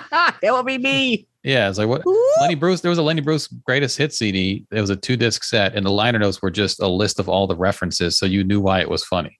It was like, Track 2. This woman was a vaudeville, or this guy starred in a TV show of the era, and he played this kind of a clumsy character. And then you're like, oh, so that's why I get it. Now he referenced that guy. Yeah. That's why. Now I get it. Yeah. But you're not supposed to. Even I wasn't born, so of course I don't get it. Right. Yeah. I never watched that show. Never heard of it. Right. So the references date comedy, no matter what. And if you're doing comedy about your family, like Bill Cosby type stuff, that'll age better because it's more universal, but not everyone should be expected to do that. Some people are just in the moment, especially if you're writing let's say for a TV show, you're writing about, you're referencing shit that just happened as the joke. And if you watch a Johnny Carson monologue now, you'd be like, I don't get any of this. I don't know why this is important to these people. I don't get the references. That doesn't mean Johnny Carson's terrible or, you know, aging well isn't part of the equation. It shouldn't be. No. And a lot of people who review comedy age as well as Richard Pryor. Well, because he's talking about more universal themes. Dog, you know? I won't say her name. I was on Facebook and I saw a comedian talk about how he was overrated. And honest to God, honest to fucking God, man, I almost hit the unfollow button. All I saw was Brooklyn Shoebay's face pop up on that Zoom. That look up, and you see that too. That eye popped up on the screen. Like what? Like honest to God, bro. Trash. Like that was some straight up. Y'all niggas be saying anything. Just like what? What are you talking about? Like yeah, you that bored? I was like, oh really? And Marvin Gaye's "What's Going On" album is not resonating with you. It don't hit. Yeah. That "What's Going On" ain't hitting either. Oh, okay. Just say you was bored. Like what the fuck? Just hot takes. Why? Where did that come from? Well, you have a think piece next. If you're of the TikTok generation, your attention span won't let you listen to Richard Pryor. God. Right, you know? Right, because it was so long form, right? Yeah, it was you can drop into almost any Pryor bit and be like, oh yeah, I see this shit. And he going back and I think it was a documentary or something I was seeing about him. They was like he used to sing and everything. They was like this man did it all. I was like, wow, he could sing. You know, man. People just be talking, bro. This nigga influenced everything. The whole game. There's no one you like that was not influenced by him. Right. What do you mean? That's like that's like saying Michael Jordan was overrated. You're like, nigga, how? LeBron James wear 23 for a reason. He didn't just pick that number out the sky. Even your greatest think he the greatest. The fuck? I mean, no, he was all right. Didn't really have a good crossover. We are losing recipes. Well, you know, the thing about comedy, too, because a whole generations have basically sort of mimicked Pryor to some extent. And so everyone's kind of heard a lot of that shit now. And so when they hear Pryor do it, they don't understand that no one else was doing that at the time. That's what part of makes it unique is that it was so different for the time. But then hundreds of comics follow who basically have little Richard Pryor isms throughout their set. And you're like, oh, that guy's, he just sounds like everybody else. You know, I was sitting with Mike Yard one time and a comic said that he thought Red Fox was funnier than Richard Pryor. Mike Yard got up and walked out of the room. All right. Well, he kind of walked out of the room. Come on, man. I'm like, oh God. Come on, man. Come on, man. You just woke up and was like, man, listen, Roe v. Wade got overturned. I need some attention. We need to talk about something else. I'm about to post 27 things today. And this I know it was and trying to like, what else? What else can I throw out there today? Motherfucker. I need attention. That's I think of that all the time. That's like I reread. It's just it there's like a filter in my brain that just reads it as, please pay attention to me. Please listen to my demo. Mm-hmm. Right. You know, like, I just want people to engage with me. And I love that little red notification thing that pops up. I love the pop-ups. On Facebook, mm-hmm. I love seeing, check my notifications, scroll through. Oh, if someone said shit about me, I'm going to quote tweet them. You know, like people just get into that. That's their jam. I've seen comics who are clearly trying to build their following and build engagement. I've seen comics start doing shit like that, where they just start posing provocative questions just for the engagement. I'm like, oh, I know what you're doing. You're feeling like you need to be further in comedy. You want to build your Twitter presence or your Facebook or whatever. I'm not on TikTok. I'm sure that happens too. Mm-hmm. But it's so obvious to me. There's one account. It's not even a comic. It's this guy, Eric Alper.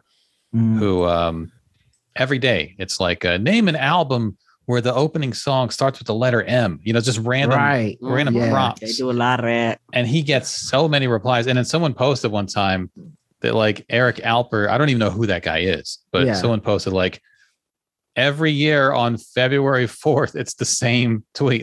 Like he's got like some kind of schedule. Yes. Where it's just like name an album. It's work. Lemon album with a killer closing song, and people are like, I don't blame him. He out there using buffer. Go ahead. I don't blame you. Right. Let the system do it. It's and work. He's not controversial. He's just like talking about music and movies. He's just clocking in. Right. Like, let me do my post for the day. All right, get out here, live my life. I'm not looking at none of this shit. Don't give a fuck about y'all's opinion on nothing. Yeah.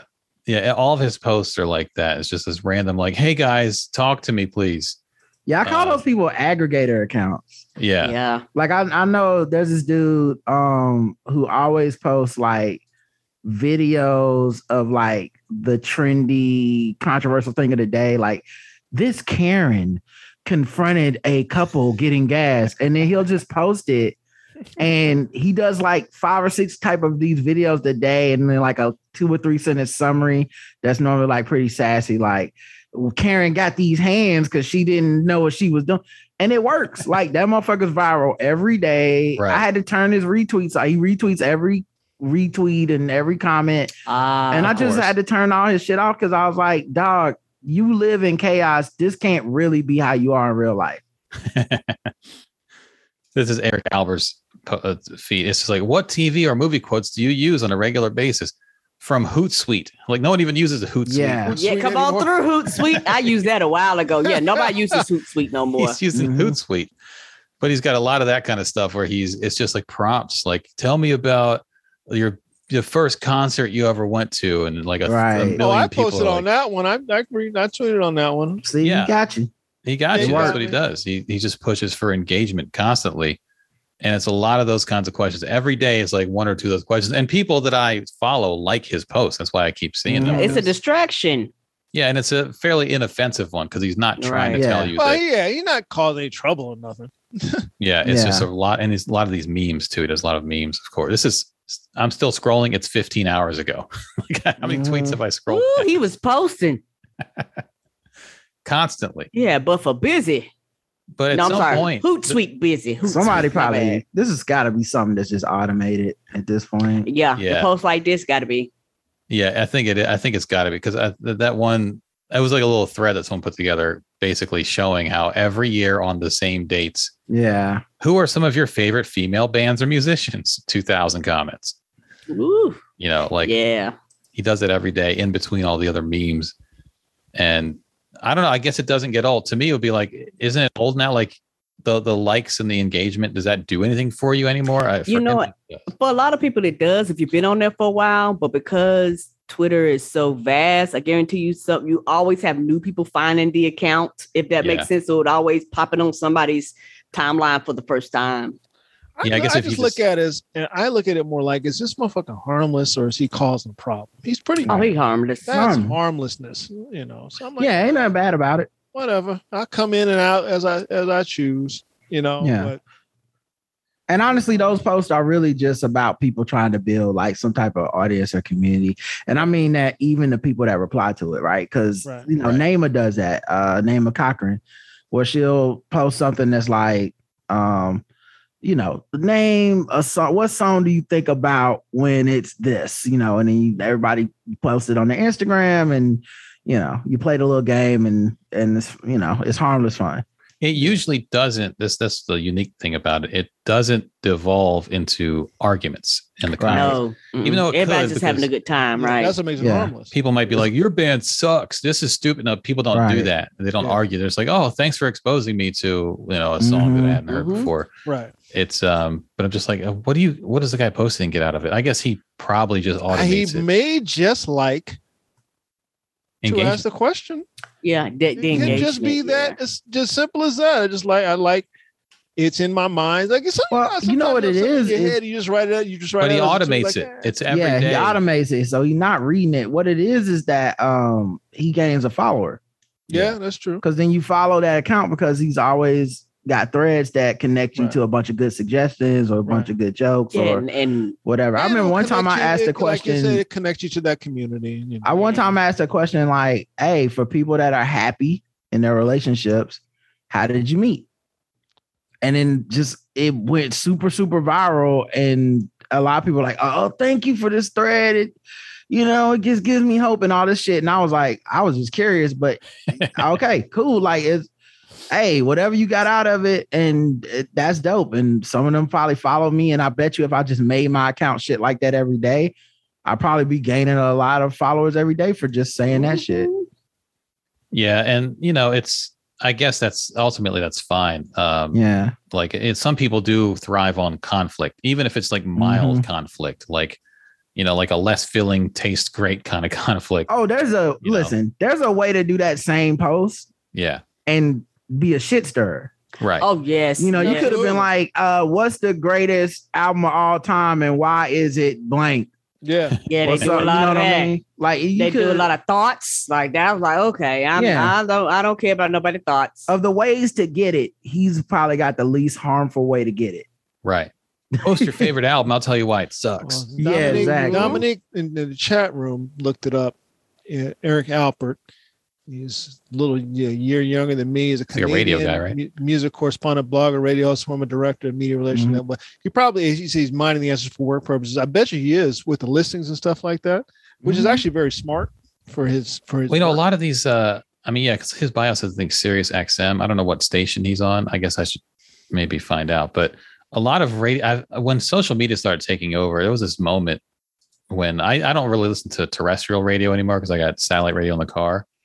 But a lot of like just your local radio stations, they would tease some story, like the type of story we might talk about at the end of the podcast on Thursday, something about, you know, a guy's dick fell off or whatever. And they would be like, hey, I saw the story about a guy's private parts that fell off. You want to hear more about it? Check out, go to wxyz.com/ whatever the DJ's name is, you know, knife wound / stories / it's like, no, dude. I can just Google that now. Like they didn't understand how to get engagement at radio stations for a long time. They kept trying to like push you to their website to get some odd news kind of story. So I guess it's just one of those things where it's like, you're in radio, you got to figure out how to get people. He's got 800,000 followers. So, right. And followed by, you know, a lot of, I guess it's a handful of comics too. So whatever it is, it's probably just started there. Like, how do I get engagement as a DJ or as a music guy on social media without pointing them to some long ass URL to tell me what you think. Click on. Right. Tell me what you think about it. Just go to my page at our station's radio station and go down to the contact us window and type in your answer. Like no one's going to do that shit. And Dominic's right. Accounts like that are good for mindless distraction. You know, particularly if you feel like everything is kind of coming apart around you and you're like, oh, here's something I can just not think about. For this is the main reason why people tell me, why are cat videos so popular? That's why. Like, you know, when people talk about cat videos and dog videos and videos. Girl, I went down a rabbit hole of people removing ingrown hairs just the other day. I've seen some of those before. I went down that rabbit hole. Yeah. Popped up on my Instagram for some reason. I was like, what is this? My rabbit hole is people fucking with alligators right now. Oh, I have a couple of them. I went down with this guy, the Hoof GP, on YouTube, where he's an Irish cat who he cleans cows' feet. He just works on their feet, and like I know all this shit about cow feet now. I found that one through when the pandemic first started. I was like, "What is Hoof GP?" And I found a dude the other day that removes hornet's nests from people's properties.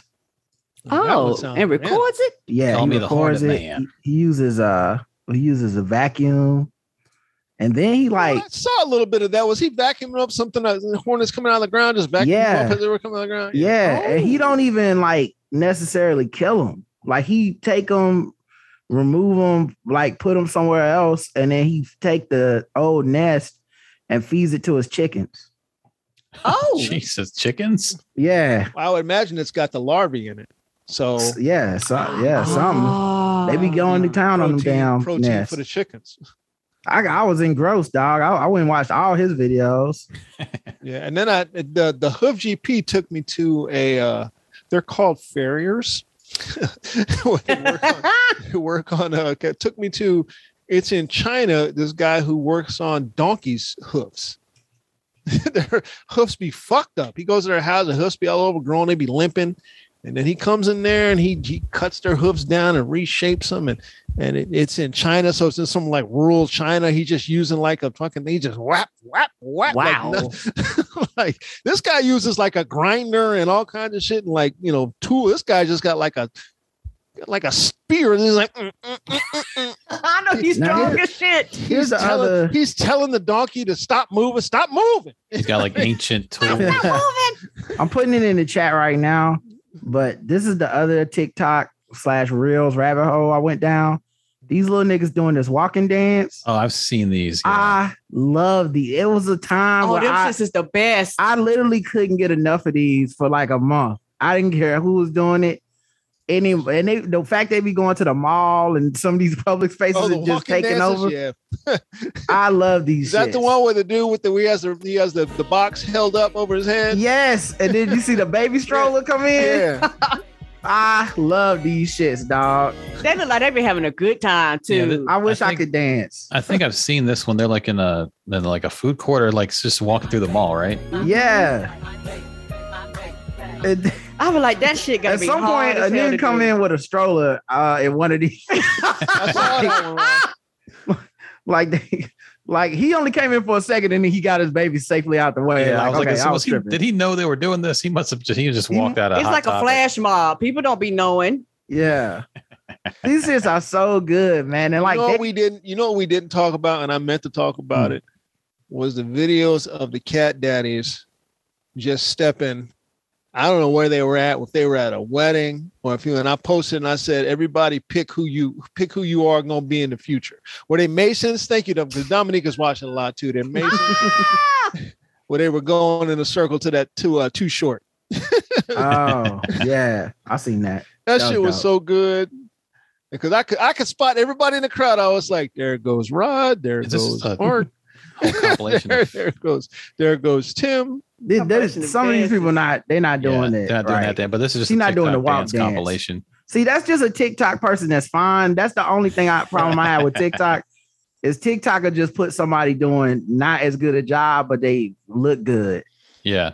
Like I don't like that. Oh, and good looking people go viral by just telling you something you already know. I don't like that shit either. Right. Hey everybody, did y'all know that the earth is round? And it goes around the sun like, nigga, you're just being attractive. Get out of here. Yeah. Oh, Keisha pointed out one that TikTok where I like that one. These three young brothers, they just walk up to people and they squat up for pictures. Yes. I've seen those. There was also the one a few years ago where they would hold up a backboard and someone would dunk on this unsuspecting person. Oh, yeah. Ah! And then the I'm on the phone dude. Y'all seen him? Oh, he gonna get beat up one day. That nigga is amazing. That nigga, he gonna get beat up one day. It's the simplest joke. I've watched probably 1,000 of these. They're dangerous as fuck. Right. I'm sure some of them have to be sketches. Like some of them, because like sometimes he'll do it to guys like in an MMA gym, and you like, there's no way he did that shit. No, not knowing what they would do to him. But he'll be like, and it'll cut off right before he gets hit or something. And you're like, okay, yeah, that's like his friend. But he does this thing where he walks by people in public a lot of times at a grocery store and then like says something real fucked up about them. Like, man, you ain't about to, man, your beard don't even connect. I don't even know why you buying that shit. And they be like, what you say? I said, your beard don't even connect. And I don't know why you buying that bullshit. Hey man, I'll fuck you up. Oh, I'm on the phone. I talk to somebody else. They have a real phone. He just walk away. Well, that's the thing. He don't even have a phone no more. Oh shit! I didn't know that. He don't even have a phone. He don't even have a phone or the thing in his ear no more. He just put his finger to his ear like he's on a Bluetooth, and then the people let him go. Oh, because they just assume that you're on the phone most of the time. It's right? I love that dude. I'm so sorry for loving it because it's such a simple joke. But this is one that we pulled up a long time ago on the podcast. This dude, which again, at some point probably became sketches, but it seemed real at first. This guy, I'm Tyrone. Yeah, I'm gonna fuck your girl, long dick style. Long dick style. I'm Tyrone, and fuck you and your beach body.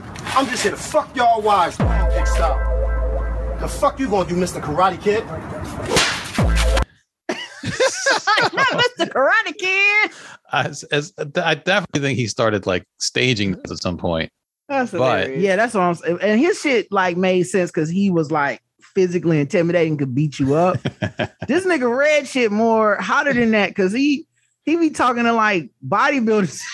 Like, I'll be like, dog, people look like they can fold him up. Dog, you're gonna get killed behind this stupid ass prank, man. Like, oh man. And Keisha talking about emotional damage. I was just watching those the other day. Emotional damage. Yeah. You know what though? All these things, none of them are gonna age well, guys. That's true. They're not going to age well. No, so. They're not at all. Honestly, they haven't aged well already. Like as I'm watching them, I'm like, this is the simplest, not that funny joke in the world, but I can't get enough of it. Right. There's a white dude. Damage. There's a black adjacent white man that does these same type of jokes. And it's not as funny as Red to me, but sometimes he'll like come up to somebody that's with their girl and be like, "Oh, I'll smash them cakes. I'll tear them cheeks up," or something like that. And then when they turn around, like, who you talking to? He'll have another person pull around with like his baby in like a shopping cart and be like, "No, these cheeks right here. This. What are y'all talking about? No, this is my baby right here." like that shit is so stupid, but it's so funny to me. It just becomes an episode of Three's Company at some point. Where It's like, I overheard Mr. Furley say something, and I thought he was saying something else, and then it's the whole plot of the show. Yeah. It's basically that over and over. Have y'all again. Seen the people? Oh God, this is such a terrible episode of this podcast. Now I'm sorry. We went from being serious to this. Huh? Have y'all seen the people that take? Like they go to the grocery store and they go to the aisle and get like garbage cans or something, and they put the garbage can on their own head, but first they put it on some other stranger's head. Yeah, I've seen that. When they take it off, they look around. It's like they all take it off. They're like, "What the fuck? What was that? Yeah, who did this?" Yeah, all those that whole world of like pranking people. It was big on YouTube for a while, but then it went too far. Yeah, and now like there's people that figure out a way to make it like just silly and harmless on like TikTok. The YouTube shit was like racist. Yeah, it was like, right? I'm in like the hood. We're in the hood, right? Yeah. All right, we'll go up to these guys and they get their ass whooped. Their like, ass. See, well, it's a prank. I don't give a fuck. All those channels started getting like fewer and fewer views at some point. Yeah, one of those guys ran for Congress as like a hardcore right wing dude. Of course, like a couple of years ago. So, and then I guess it's like people still want to do pranks, but they don't want to like have that problematic element to it. So it's like I remember one dude went to like Home Depot and got all these like day laborers and shit as part of his prank, and like he didn't have no real work for them to do or some shit. And everybody was like, "Hey man, what the fuck are you doing? These people are trying to make a living." Yeah, right. They should have beat his ass. Yep. And he did get his ass beat a couple times, fucking with black people though. Yeah. Beat his ass. Yeah, Ariel said a kid got killed doing a YouTube sketch a few years ago. Pulled a fake gun on someone. The other person had a real gun. Yeah, sometimes guns get pulled, and it's like, "Hey guys, I'm in the hood, and it's crazy dangerous." And then it's like, "Well, what the fuck are you doing?" No, it's dangerous for you. Just go on Twitter and ask people their favorite album from the 70s. Like, that's all you got to do. You don't need to do all this. You're doing too much. I think YouTube started pulling a lot of those channels too, the prank channels, because they started just devolving into violence and cruel behavior, and the algorithm started. I just read a thing the other day that I don't know if I read it or listened to it. I think I read it that The Rock used to be friends with Jake Paul for whatever reason. I can see that. He was in a couple of his YouTube shits early on, and Jake Paul reposted that thing with that dead body in Japan in the forest. That was Logan Paul. Logan. He reposted. Jake Paul is actually more problematic than Logan Paul, though, I believe. Right. Mm-hmm. Reposted that thing with the dead body in Japan, and The Rock was like, "Nope, we are no longer friends. Take everything off your side that I'm in down." Right. Take it all down. I don't blame him. I think of the two Paul brothers, I think Logan is actually the one who's the more, let's say, smarter, more aware, more woke of the two now. Right. Maybe he learned from that incident. Yeah, he tried to fuck up his money. Yeah, now they're both boxing. You know what I didn't get to do? Scamming NFTs. Mike is what he thought of this guy, Kane. I don't know anything about it. You're off, Mike. So what is it? Did it do a thing? No, you sound fine now. Mike was too far from your mouth. I didn't ask Mike about Kane. I was reading about this fucking dude today, the wrestler. Yeah, he's like a mayor of a small town. Right? First of all, that doesn't surprise me, but I didn't. I don't fuck with wrestling like that. I don't give a fuck. I'm not surprised that he takes that view. Like, hey, great, Rose canceled, fantastic. He's like a libertarian. He calls himself a libertarian. Here we go again. What the fuck does that even mean? His name is Glenn Jacobs. Same shit. Shit as he's I'm an independent. It's the same shit. What the fuck's that even mean? Glenn Jacobs, proud East Tennessean Hall of Fame wrestler, Knox County mayor. Wait, a mayor of a county? Yeah. You can be a mayor of a county? I guess. I mean, if the county is incorporated, maybe? I don't know how that. Maybe the town is called Knox County. You could be mayor of D.C. Yeah, I mean, it's a city. I guess, yeah, cities and towns, but the counties, maybe you can be a mayor of a county. I don't know. Glenn Jacobs, his name was Kane as a wrestler. Anyone who follows wrestling knows him, I guess. He posted this Roe versus Wade has been overturned, blah, blah, blah. Hallelujah, basically. And oh, no. He's apparently been like this for a while, because if you scroll through his feed, there's a lot of this, like, happy birthday, Clarence Thomas. That's funny, because you would think that's not being libertarian. Right. Libertarians' whole thing is like small government, stay out of people's business. I don't think, religious abortion shit is not supposed to be a libertarian thing. Yeah, they all basically trend hardcore Republican at some point. All that stuff. Yeah. Like I'm okay with gay marriage and I'm pro-choice and I want legalized drugs, but I want everything else to be conservative. They will throw all that other shit under the bus and vote Republican every time. They never vote Democrat or really uphold Democratic policies. Right. That's when a lot of independents end up voting Democrat. Some of them do, but yet they talking about I ain't picked a side. You have. Right. Mm-hmm. Right. Yeah, he's Knox County, Tennessee, I guess. And this is his second career after wrestling. He's a mayor. Ask Mike what he thought about this fucking guy now. Well, I'm not surprised. All those contact sports, when you put white people into them, they're all like that. Any of the, it's weirdly to me, it's particularly the combat sports. All the white people in there are like that. Yep. I've been seeing this for years, particularly in boxing. You run up on a white dude in boxing, he's like that. Yep. Powerlifting, MMA. Yeah, yep. MMA is deep with it. Yep. MMA is deep with it. Linda McMahon, also wrestling. Again, they work in the Trump organization or the Trump administration. Today's a historic day. After decades of fighting for innocent lives, the Supreme Court has overturned Roe v. Wade. Yeah, they're embedded. It's wrestling. Anybody notice the decades in that sentence? Not decades. Months. Decades. Right. Not fixing Joe Byron. Decades, dog. Really? We started fighting in 2020. We haven't won the fight yet. Seriously. CrossFit, somebody pointed out CrossFit is in that world, and that's why I don't fuck with. Let me tell you something. If you go into a gym and you see a lot of Viking shit on the walls, walk the fuck out of it. Viking shit and flags. Flags now are now my new, like, this. There's something wrong with this motherfucker. And see what channel the TVs are on. Motherfuckers got American. You said Vikings. Flags. Yeah, thank you for letting me know. Yeah, Viking shit. Yeah, don't go in gyms with Viking shit in them. You don't need to be there. And flags. Just flag. It don't have OAN on the television. Like a blue line. Oh no, and Fox. Yeah, blue line flag. It don't have to be that. Just a flag. I'm like, why the fuck is there a flag in this gym? Well, there are a lot of it. Don't tread on me. That's right. Yeah, American flag, and then there's like a random like United States Marine Corps flag, and then there's some random other like assorted flags to be proud of. There's Tucker Carlson's on TV. Yeah. I don't fuck with CrossFit at all. CrossFit can kiss my ass. CrossFit is very painful and it hurts my body, and so I am good on that goddamn CrossFit. Mm-hmm. Yeah, CrossFit it's problematic. It's the whole world. That whole world, when George Floyd died, that whole world fractured. It fractured exactly the way you would expect it to. But there was a big schism.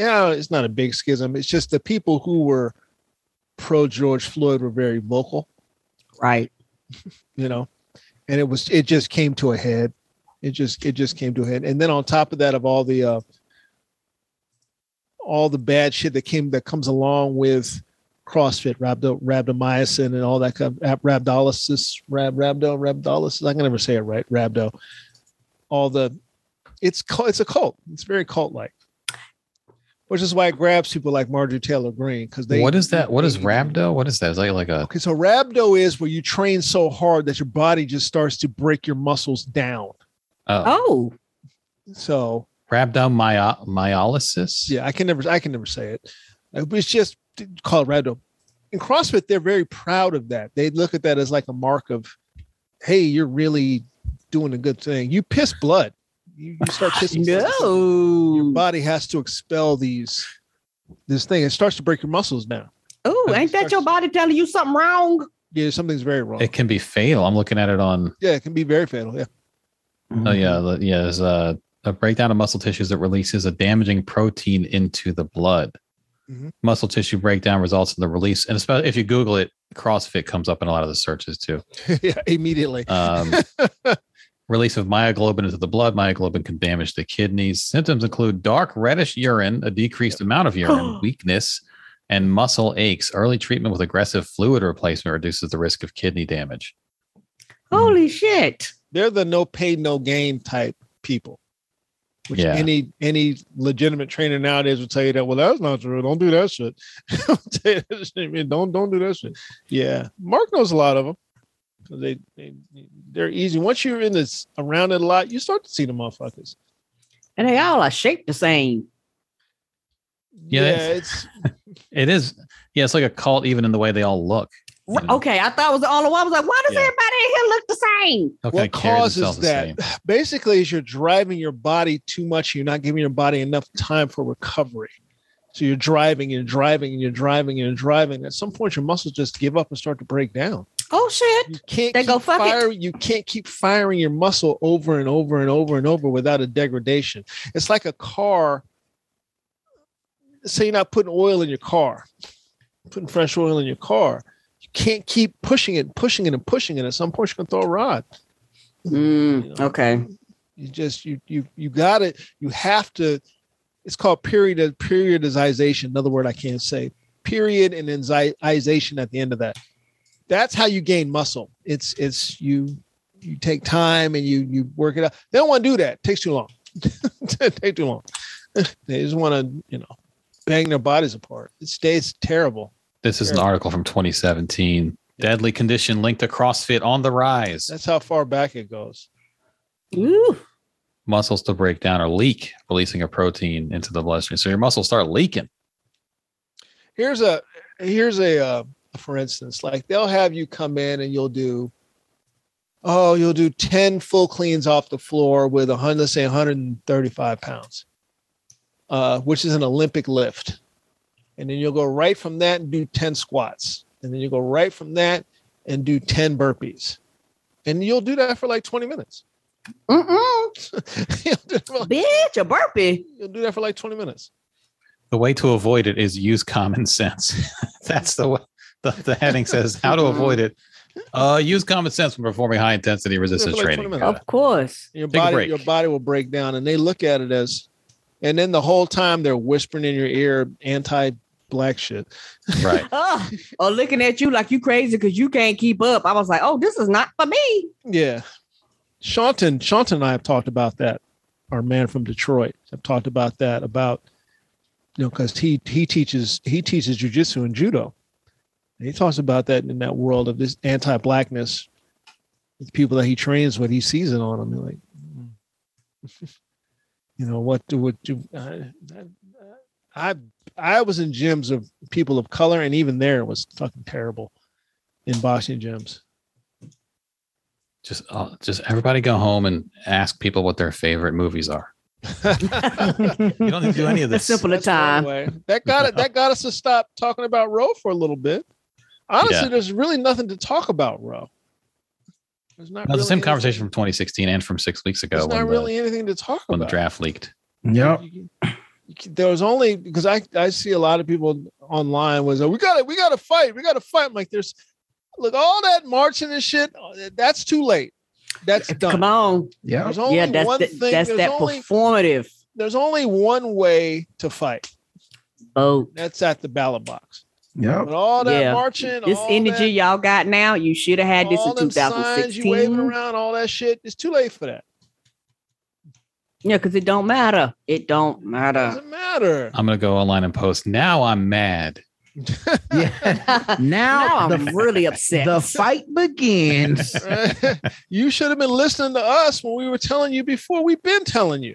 And this shit where they like, they want their humanity and emotions to be so respected that they don't even think it's okay for people like us that said this shit in 2016 to vent.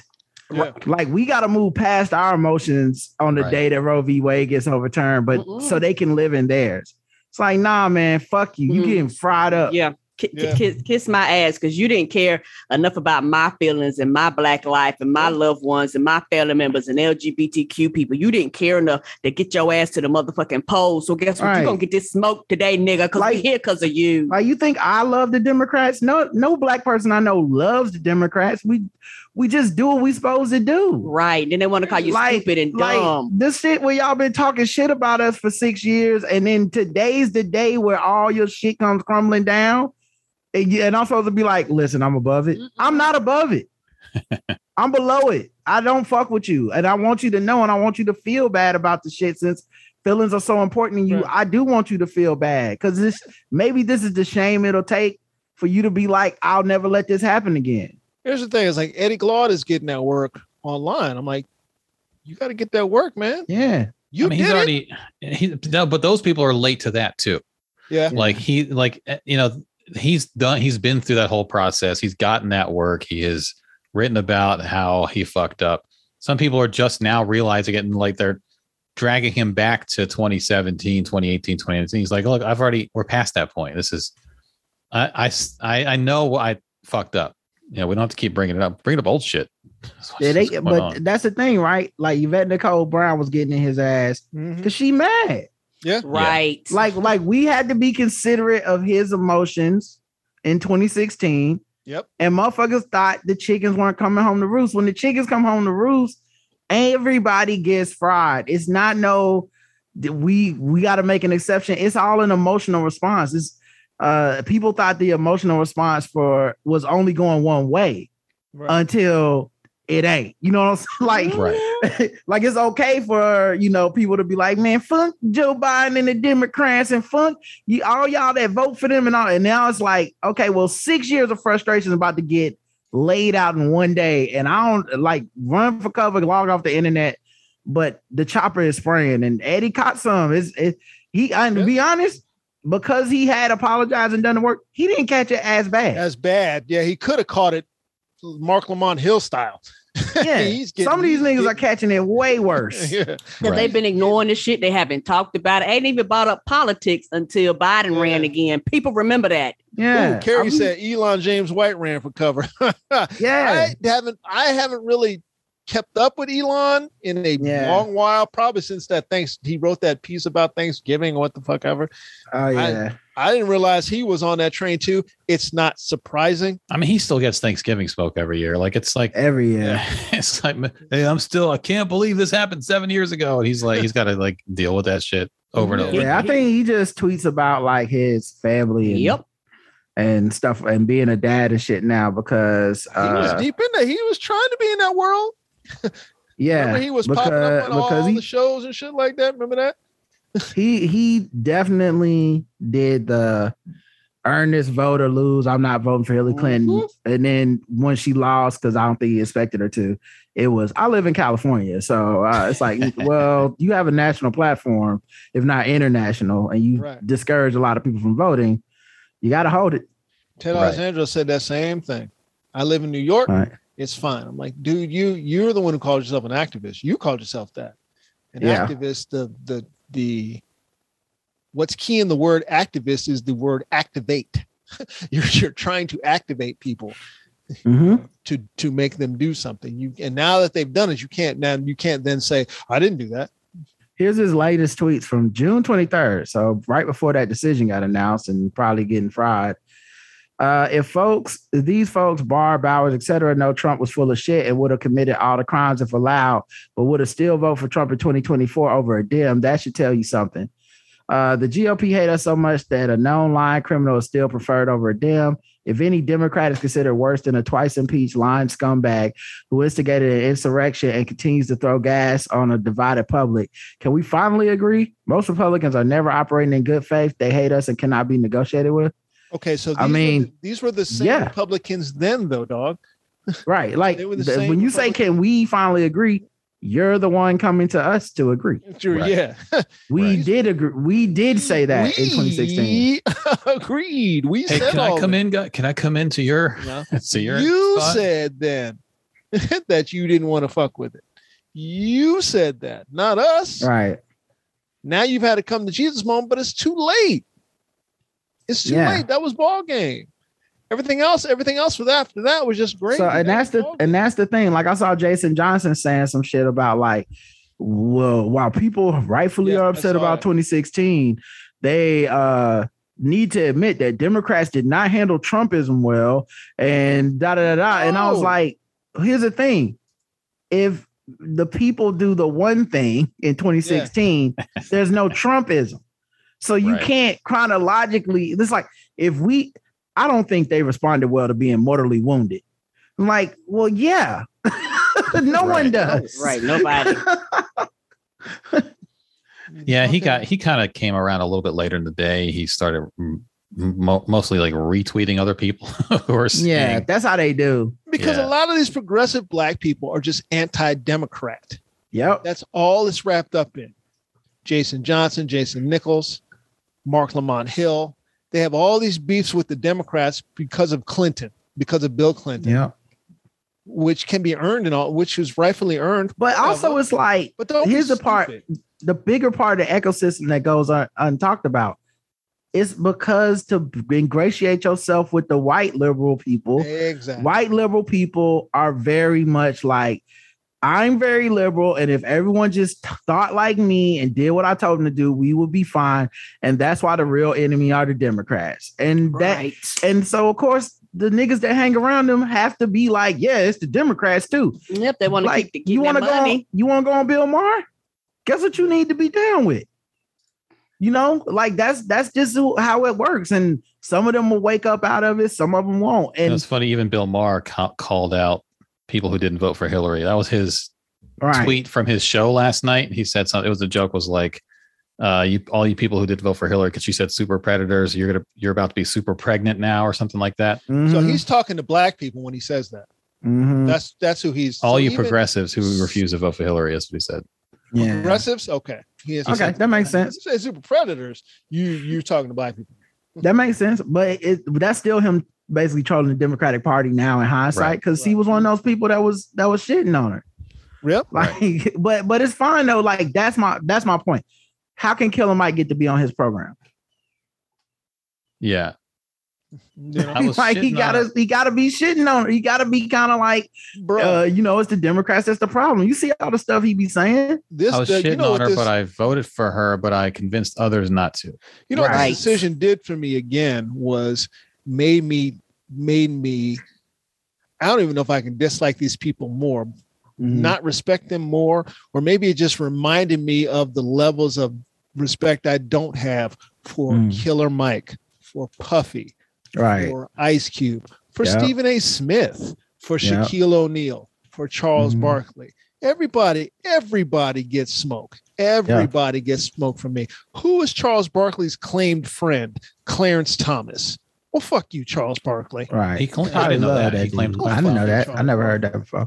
Yeah, man. He would come up here and hang out with him because they're both from the same little places. So he would come up here and hang out with Clarence Thomas. Mm. You know, ain't that a bitch? Yeah, I always wonder about black people that make any type of defense of Clarence Thomas. Like, I don't get that. Where it's like, well, he's just a brother from the sun. I'm like, what are you talking about? Well, if you do like, man, hates you like Charles, you just don't talk about it. Yeah, I can believe that. You just don't talk about it. You know, that's what you do. You don't talk about it. December 2004, Charles Barkley stopped by the Supreme Court on Tuesday to visit an old friend, Justice Clarence Thomas. Of course. look at. Also, look at your face, Karen.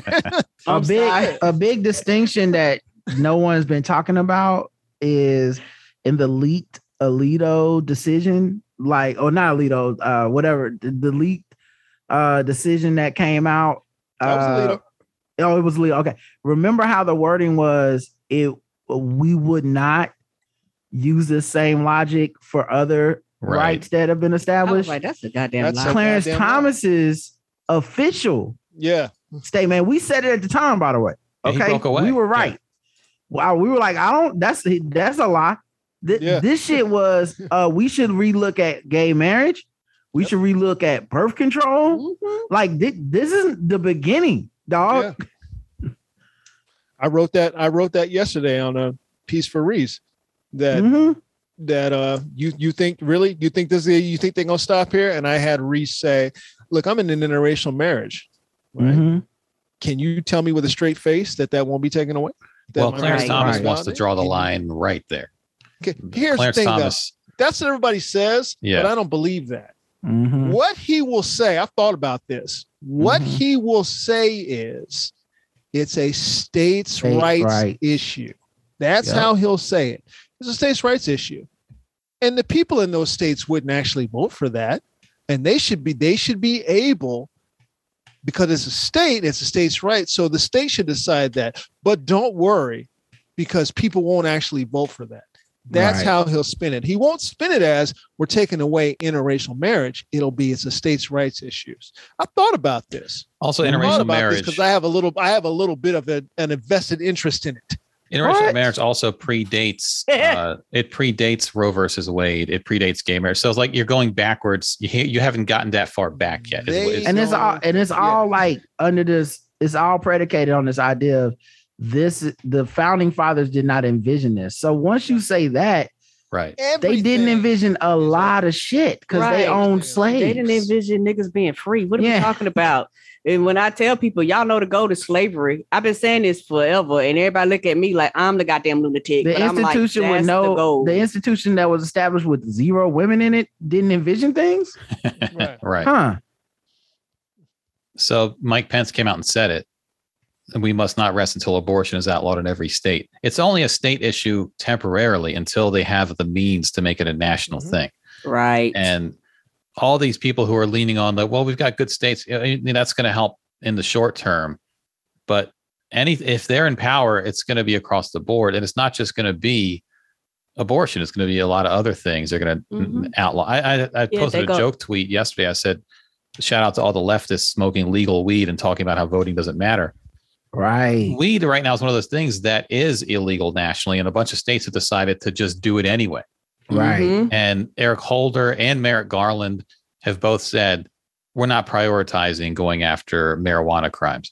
But what's going to happen, all these people, again, who say voting doesn't matter, who are smoking and buying weed legally weekly or more, multiple times a week, what's going to happen when that goes away? So it's like all across the board, you can see what.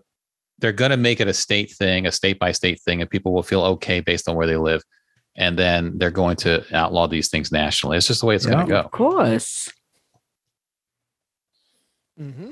Mike Pence that's his quote. This article is from yesterday. So everybody's resting on that. The one Mike, Clarence Thomas isn't in it. He's not going to do that. Yes, he is. All right. He'll just say it's that's what I'm saying. They are fine just being like, we're gonna lie to you, right? Like, what you gonna do about it? We got the office, and then we are over here playing checkers talking about, well, don't run on that issue, say what we want you to. No, nigga, win, and then we'll worry about our feelings later, but we can't do shit sitting outside of power. Mm-mm. right And here's the thing, the biggest thing to me is that once it happens, the same people who told us that it won't happen will tell us that it's not so bad because. Yep. I was watching Ellie Mastal go through that with that fucking idiot Ross Douthat. Doubt it. What the fuck? Yeah. Doubt it. When after it was leaked, and he was like, "Oh, they won't go after gay marriage. They won't go after this. They won't go after that." Yes, they will. They're gonna notify that shit. Yes, all these people been married. They're gonna be like, "Your marriage is not. We are not honoring it. Better get your legal agreements ready." That's what everybody was saying. Get your legal shit together. You're gonna sit there with your thumb up your ass and say, "Well, it's not gonna be bad. It's not gonna be bad. It's not gonna be." He did the same thing with well, abortion will be legal in every state. It's this is another very white progressive thing to do. It's just, well, it's bad, but it's not that bad. Mm-hmm. It's not going to get worse than this. They do that with everything. It's not that bad. It's not. Oh, no, it's not that bad. I mean, it's bad, but it's not that bad. Oh, word. That's word. Right. That's what you're saying. They were telling people, which is something I didn't even think about. They was telling people who use the apps to track their cycles to stop putting that information in there. Stop doing that. And a lot of jobs actually have, that type of stuff now. When you fill in information, they was like, no, don't tell them anything. You're filling in information for what? Your cycles and all that type of stuff. Health apps. A lot of health apps. So I was thinking. So what do they think is going to be done with that information? They're tracking your period. They track if you're pregnant. They track to see if maybe you had an abortion at some period of time. It possibly could be used against you to fire you or some shit like that. Because a lot of jobs don't like to hire people that are pregnant. If they know you're pregnant, they won't even hire you a lot of times because they don't want to deal with you actually being out for the 6 to 8 weeks or however long. Like jobs are assholes to people with uteruses. So the companies get access to the information from the apps or something. Is that the government could subpoena that information? Yeah, but not just the companies. So like if someone is, how like in Texas, they can, someone can just turn you and snitch on you for getting an abortion. If it's something like that, where someone can snitch on you for having even a miscarriage in some states, they can subpoena your period tracker data to show it appears you were pregnant and then you were no longer pregnant. So what happened? And so it's like nefarious people can come in and do stuff with that information. And they will not believe that they won't. That makes sense. I just hadn't heard anybody explain it. That's why I had to ask y'all. That's pretty much it. They just track you. And they're going to. And even if it's not true, you can have an irregular cycle. Like I know my cycle was all over the place. I could go months without a cycle, and then boom, it's there. Then I can go another few months without a cycle. It's all types of stuff that could be happening. Mm-hmm. We ain't even talked about the loss of contraception yet. Yep. That's what they're coming after next. Yeah. Gay marriage, contraception, and. You can believe interracial marriage isn't on the block if you want to. All that shit is up. You're an idiot if you believe that. You're an idiot. Equality in school, equal education, that's done. Mm-hmm. Civil rights will be taken away. This is what the pursuit of white supremacy has wrought. We've been telling them that it's bad for everybody, but they don't believe it. And not even my fear. The reality is, and what I know is that at some point, these people will just roll over and let it happen. Yeah, and that's the most frustrating, thing about it, because people talk about we're protest. They're taking away the right to protest too. Yeah, right? That's the fuck you talking about? Y'all gonna be out here protesting? They're gonna fuck around and be like, you law abiding citizen. Now you're now we can press federal charges against you, which means you no longer can vote.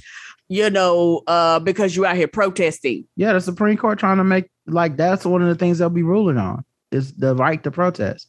They also just ruled on police. You can't sue the police for not reading your Miranda rights. I was seeing that. I'm sorry, I'm gonna talk my shit because this was on the ballot in 2016. Right. 2020 couldn't fix this. So all this why Joe Biden can't, because you can't fix. You don't have a time machine. This was on the ballot. This motherfucker got 3 justices. These decisions coming out, they be 6-3 now. These are not close. Even if Roberts defects, they don't even need that anymore. They don't even need to be moderate anymore to get him on their side. Keep in mind, every executive order they want Joe Biden to do, all of it goes back to the Supreme Court. All of the orders get challenged. And when it was under Obama, at least it get challenged to go to the Supreme Court. You got a more than decent shot that it will be upheld, because they were like, look, we have enough moderates and enough Democrats that are like, we respect the rule of law. Nigga, that's done. They gonna strike these shits down. Everything. And honestly, I'm not so sure that if they get Congress to pass a law, it won't be struck down. Like right. That, like that's the new one. Is they're like, well, now we'll just take it back to Congress. We'll have a vote on it, and then we'll get, we'll ratify Roe that way. And I'm like, and there's still a chance it gets challenged, goes to the Supreme Court, and they go, nah, you can't do that. Right. Then what you gonna do? Yeah, you let the shit slide too long. All you gotta do is expand the court. Do something. Yeah. Hashtag. Right. Do something. Now, Andy, I'm not gonna lie. That do something boils my motherfucking blood. Like that bullshit right there irritates me, because the do something was 2016. Motherfucker, right. Do something then. You're telling me to do something where there's not really a whole lot to do. And that's when that performative shit comes in. And it's maybe because of my generation. I don't give a fuck about your performance. Yeah. And also the whole do something thing.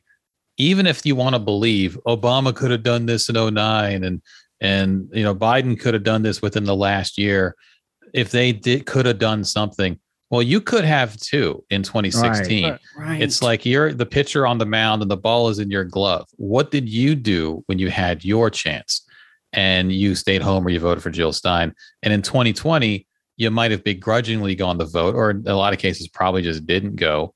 But everyone has a chance to do something. Some of us have less power than others, obviously. We just have one vote. But if you want other people to do something, well, then hold yourself to the standard. When you have the opportunity to do something, then do it. And don't hold it against people that they did it. Like, what'd you guys do? Like, we went and showed up and tried to fix this problem as much as we could with the power we had. And they'll say, well, all right, why aren't you at our protests? Well, okay. What are you doing at the ballot box? I mean, the protests are less power than the ballot box, Right. And it's also one of those things, too, where people voting and how we vote is getting ready to change, too. They're going to raise the standards and the stakes of voting. They might have it where you motherfucking have to have a passport or some shit like that. You don't never know what the fuck they're going to do for you to actually vote. That, like, the standards are going to be high. I have a question, too. They'll just say you have to be a landowner again. That's for the people that say shit like, this is a dim leadership thing and we need new leadership and we got to get rid of these people. What is the leadership supposed to do that would fix this? Right. Well, that's how you know they're just talking. It's just this. It's the exact same question I asked when Youngkin was running.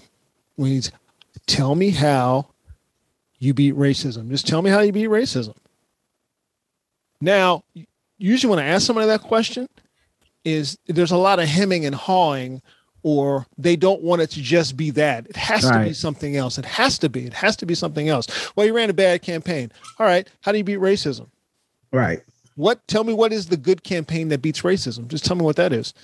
Well, they could run a black candidate. Really? And that will beat racism? That's going to beat racism? The people that are motivated by racism will be less racist? By racism if the right black candidate runs? Is that what you're saying? Is that what you're telling me? I think low-key, man, we have a distinct problem that is honestly a Barack Obama problem. And I don't mean that as he made a problem. I mean that white people envision blackness as having to be Barack Obama, or else they won't fuck with it.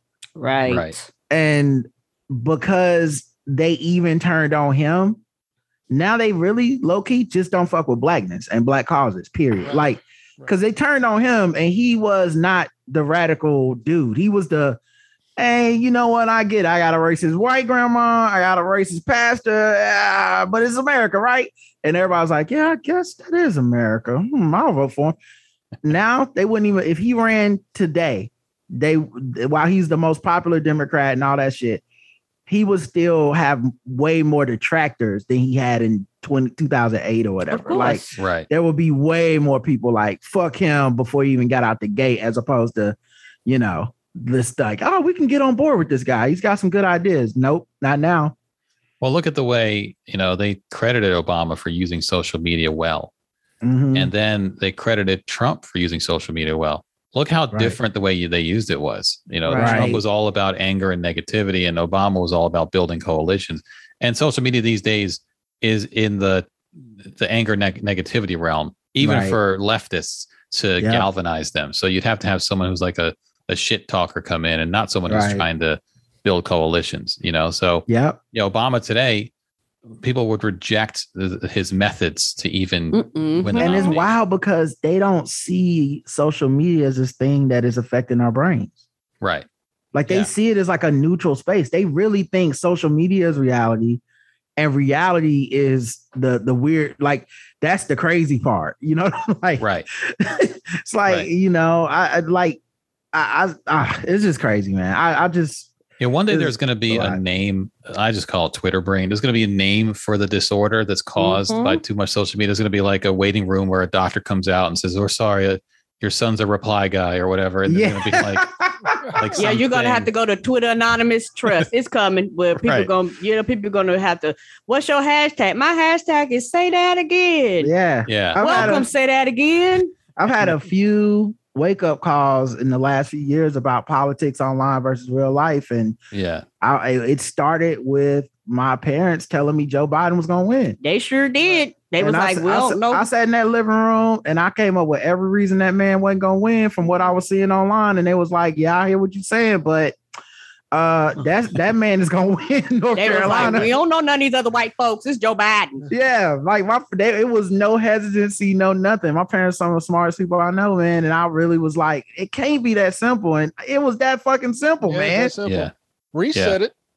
Yeah, reset it in the primary. I was team Elizabeth Warren. I was Warren. I like Kamala Harris. I like everybody more than Joe Biden. Reese was like, it's gonna be Joe Biden. Yeah, we need a white man to be the white man. Yep. Mm-hmm. And I was like, that's what my parents said. That's like, exactly what they said. They said we need a white on white fight. I said, you right, but I don't think they're gonna go for it. I think nigga, I got that would have lost. We got them motherfucking results back. Elizabeth, what she was it wasn't just that Elizabeth Warren lost. She got her motherfucking ass whooped. Yeah, she got her ass handed to her. I went on, boy. I was on Twitter after that, like, I'll never listen to you niggas again. No, don't y'all ever come over here with that bullshit. Make me feel bad for motherfucking wanting to win and shit. Y'all, how I'm gonna feel bad for wanting to win? Fuck y'all. Bernie would have won. Well, he couldn't beat Biden. So what's funny about all? He would have convinced Joe Manchin. Yeah, what's funny about Bernie for all of us? Not one of us said, "Yeah, it's gonna be Bernie." Not one of us said that. Yeah. But we all said it was gonna be like Elizabeth Warren, or not one. But I think most of us would have. It did say if Bernie gets the nomination, we'll gladly vote for him easily. We're not gonna go start talking shit about it. He's gonna lose. But he ignored the whole ass South. You're not going to win, sir. Right? Yeah. Just didn't know how to talk to black people, kept talking about how it's all economics. Like, yeah. And I liked Bernie. Yeah, like, he's fine. He's got a wet jumper. Yeah, like I don't like I like his people were fucked up, but I liked him. I thought I was like, yeah, he'd be mad. I like me a good white man using white privilege for good shit. Love it. They never gonna understand the issue completely because they still white men, but like they using the issue like. He was the only candidate in the Democratic Party that was allowed to be yelling at people and shit. Of course, I like all that. Disheveled. Yeah.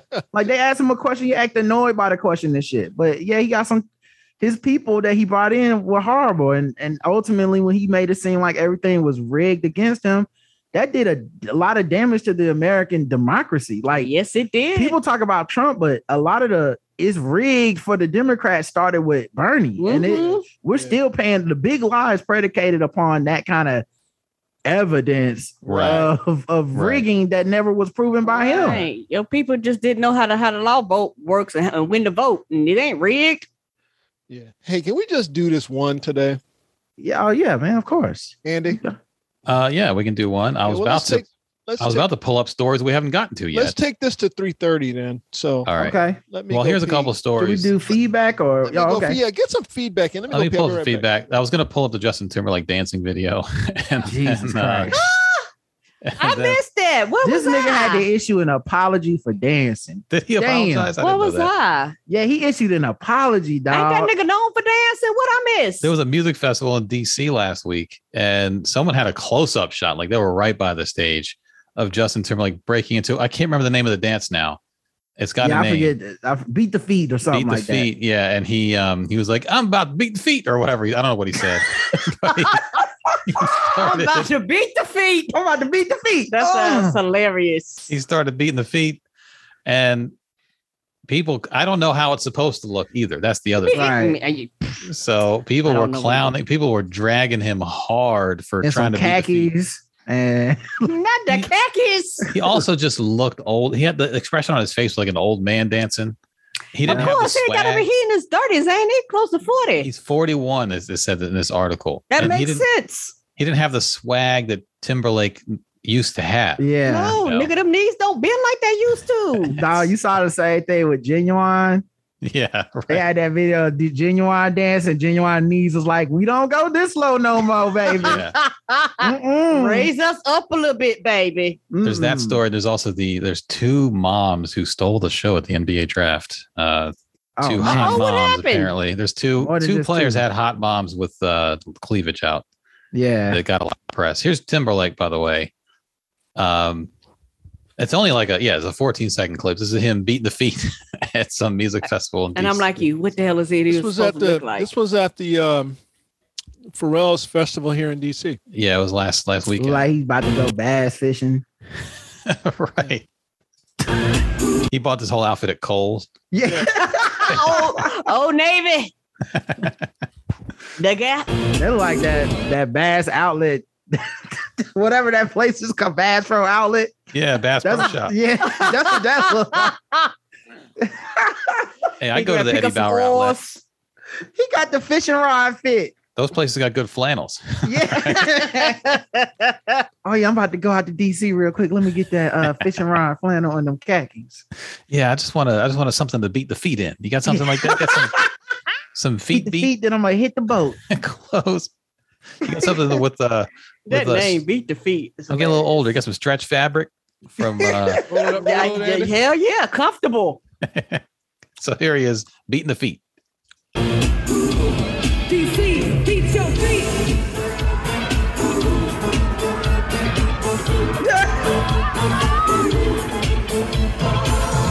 Not the close up. He's also wearing the shoes that you would wear if you were like a waiter and you're 40 and you got to be in your feet all day. Like he's a nurse or something. He was like, look, I need shoes with support. Ain't nobody trying to go out here and fuck their ankles up. I'm bringing orthopedics back. Hey.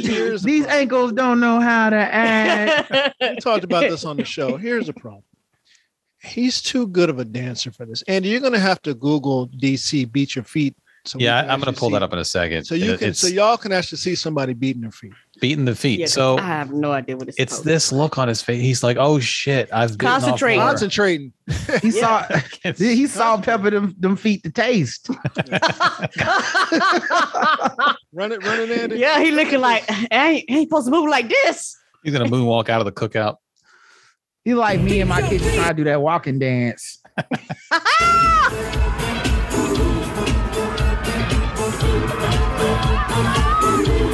So everybody sees what he's doing. Oh, man. Now, okay, in and of itself. Somebody beating their feet in. And by the way, you know it's bad because we grade white people on a curve. So yeah. I didn't even know what the dance was supposed to look like. But the fact that people didn't go crazy. You knew it was supposed to be that. Yeah, because we didn't go crazy. Because black people, regardless of what Black Twitter says, black people go crazy for a white person doing the minimum in a dance. Like, yeah. We be like, oh, he getting it. He's standing on beat. He doing it. Like, all right. Like, it don't matter. The fact that that crowd was like, ooh, I was like, wow, should we stop recording? Yeah. Oh, I'm sorry, Justin. I'm going to delete this. So what was his apology? He came out and he's like, guys, I shouldn't have tried to beat my feet. I'm sorry. Hold on, I'll look it up. I didn't even know they had a tutorial out. Okay. Yeah, this video calls itself a tutorial. There's a few like videos, and this is, I guess, comes out of the go-go scene in DC, which is I'm old. Y'all learned something new today. Justin Timberlake apologizes to fan after awkward dance video. Fans after awkward dance video goes viral. Oh, let me see what this boy's got. I didn't realize he's dead ass. He's dead ass serious. He's in the studio and everything. And them distressed jeans. Well, let me pull up. There's another video first. Let me pull this one up first to give you an idea of like just someone doing the dance without a tutorial. This is Crazy Legs, Beat Your Feet Freestyle. Is this like going to be like a music video? So they freestyle the dance. It's basically a freestyle dance. It's all in the legs. Oh, Jesus Christ. Yeah, Justin ain't got that. What is he doing? The scarecrow? I'm confused here. That's beating your feet. He look like he's doing the dance in the Wiz. Yeah, Justin ain't got none of that. Oh, this is... Yeah. Yeah, it's... That's beating your feet. Oh, yeah, Justin... I've seen it done a lot.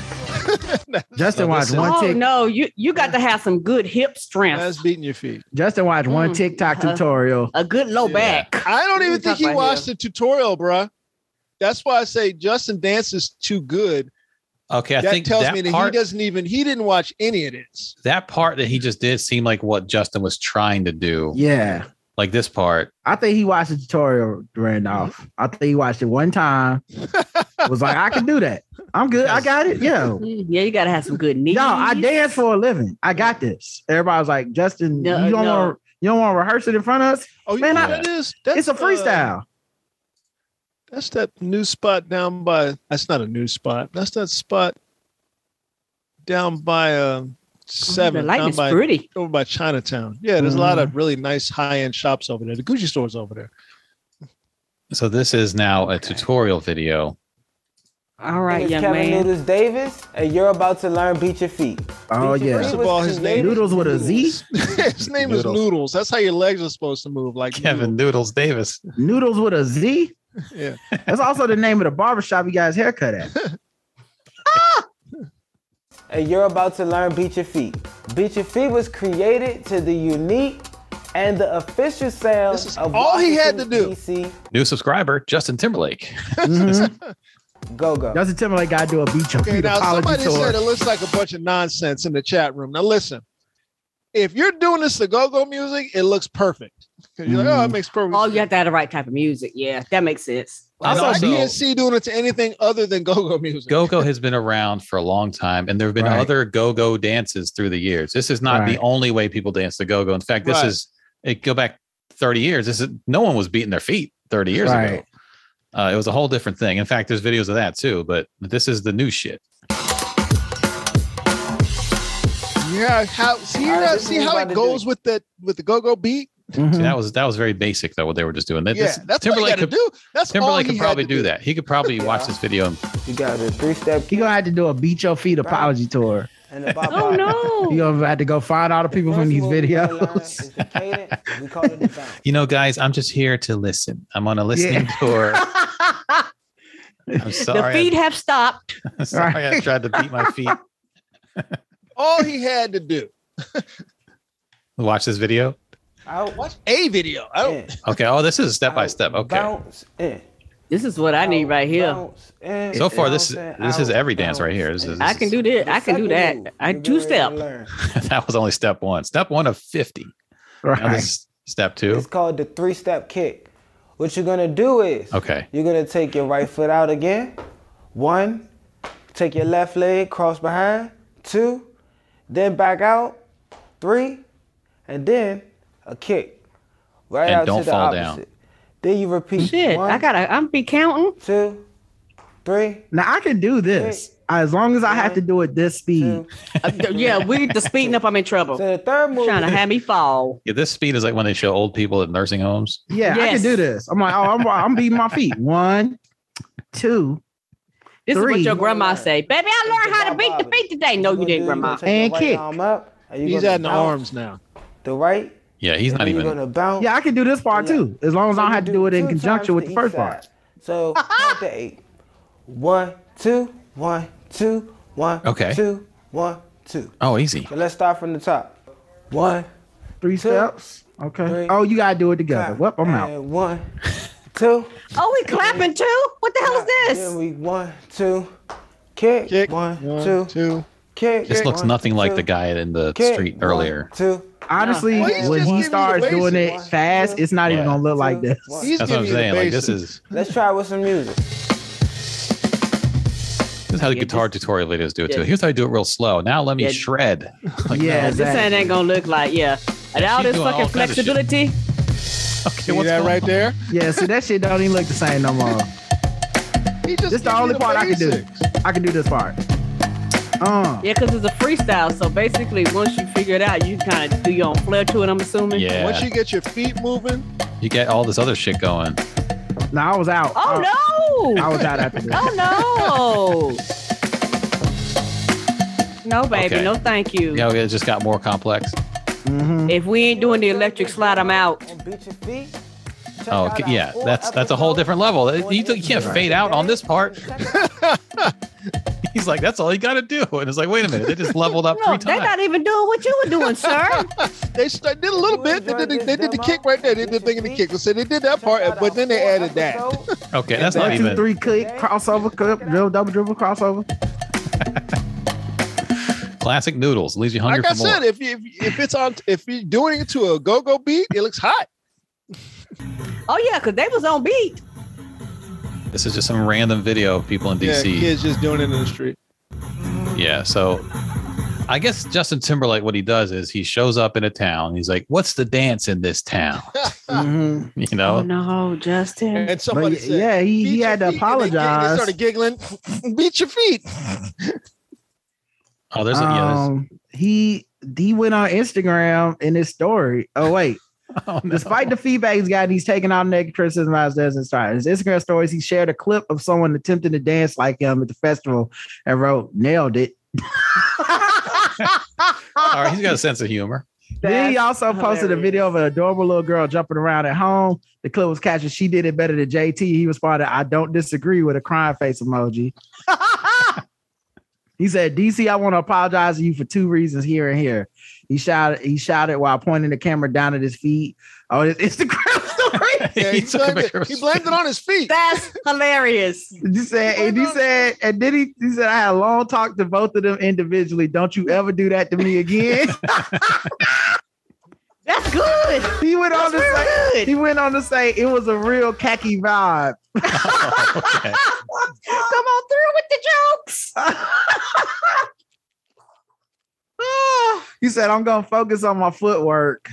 What he needs to do is shoot a video how to do the dance, and then shoot a video like this. That's what he needs to do. What this kid is doing, I feel like there was a time, or I don't know if it was a kid, this guy. Mm. There was a time in Timberlake's life where he could have maybe pulled this off.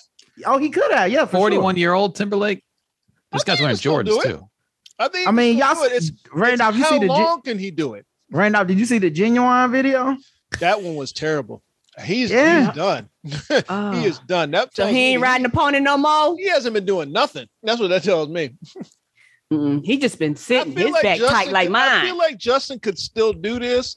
He just needs to concentrate on learning it. But he's only going to be able to do it for maybe part of one song. Yeah, he's going to start pissing blood. He's done. He's going to start. Yeah, that heart rate start going up and you be like, woo. Well, it's also like, does he want to master this? Or, you know what I'm saying? Does he really want it that bad? Or was this like a one-time thing? And he was like, I shouldn't do that. Yeah, I won't be. If he comes back here, he's got to. What's the local dance, guys? Oh, shit. I was hoping it was an easier local dance. Just come back to this girl. Don't go to DC no more.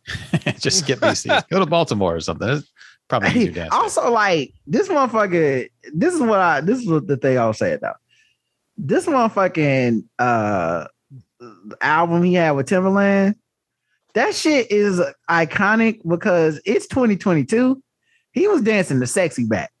Because that shit flames. Like, right. Like this, that's another place I knew the internet was lying when they tried to make it seem like Justin Timberlake was never hot. Like, oh, get the fuck out of my face. Come on through, Rugrats. Get the fuck out of my face. He was huge. That album was crazy. He had like 2 albums in a row where it was like Justin Timberlake was running the damn game for a second.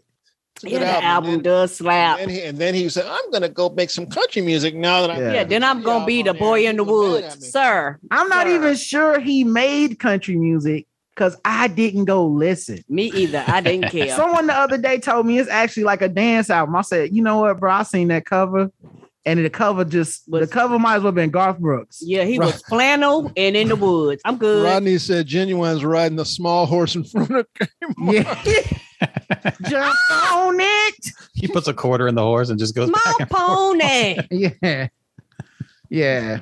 He's not doing the pony no more. He got a grown ass Mr. Ed to saddle up on that shit. You can't get got them pony knees no more, man. Here's my new dance. It's called Rest Your Feet. He's just an ottoman. Someone rolls an ottoman out on stage. He just kicks his feet up. Also, like, how wrong is it for the people in the audience to record that and put it on social media, man? I would have deleted it. You record it because you think, okay, he's about to give it to us. Right. And then once he starts, you're like, well, he's not, but I'm not going to stop recording. See, this how it would go for me, Randolph. I'd be like, oh, he about to do the dance. He about to do the dance. Oh, never mind. Never mind. It probably recorded live too. He had it on Instagram live, so you know you had to keep going. Oh man, like he was at a concert. I don't know if you've seen the video. He was at the concert, so right. Yeah. With the old man, I would just slowly slid my phone down. Was a debacle too, by the way, from what I understand. The performances were great. This is what I'm understanding. Yeah, but the actual. I think someone in the chat room was saying they were there. Back me up on this if I'm right or I'm wrong. But the execution of the concert. It ain't like how the Roots do theirs in Philly. It wasn't even close to being that good. The Roots could be organized. They've been doing that shit for like 25 years. Nowhere to sit. It was just out in the heat. Motherfuckers was getting carted off in ambulances. It was bad. But the performances were good. You know, it's messed up. This video, there's a YouTube video of Justin Timberlake dancing.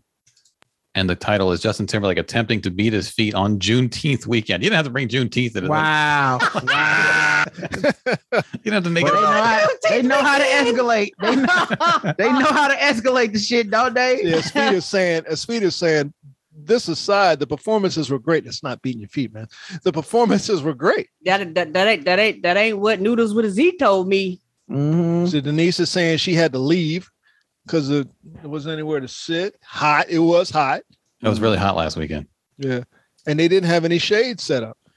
Honestly, these all sound like good excuses for Justin Timberlake. But the performances were great, though. I wouldn't apologize if I was him. It was hot. It was nowhere to sit. Right. Why do you think this guy filming me was up front? Because everybody up front left because it was hot as shit. This person didn't I'm trying to bring sexy back and look at this shit.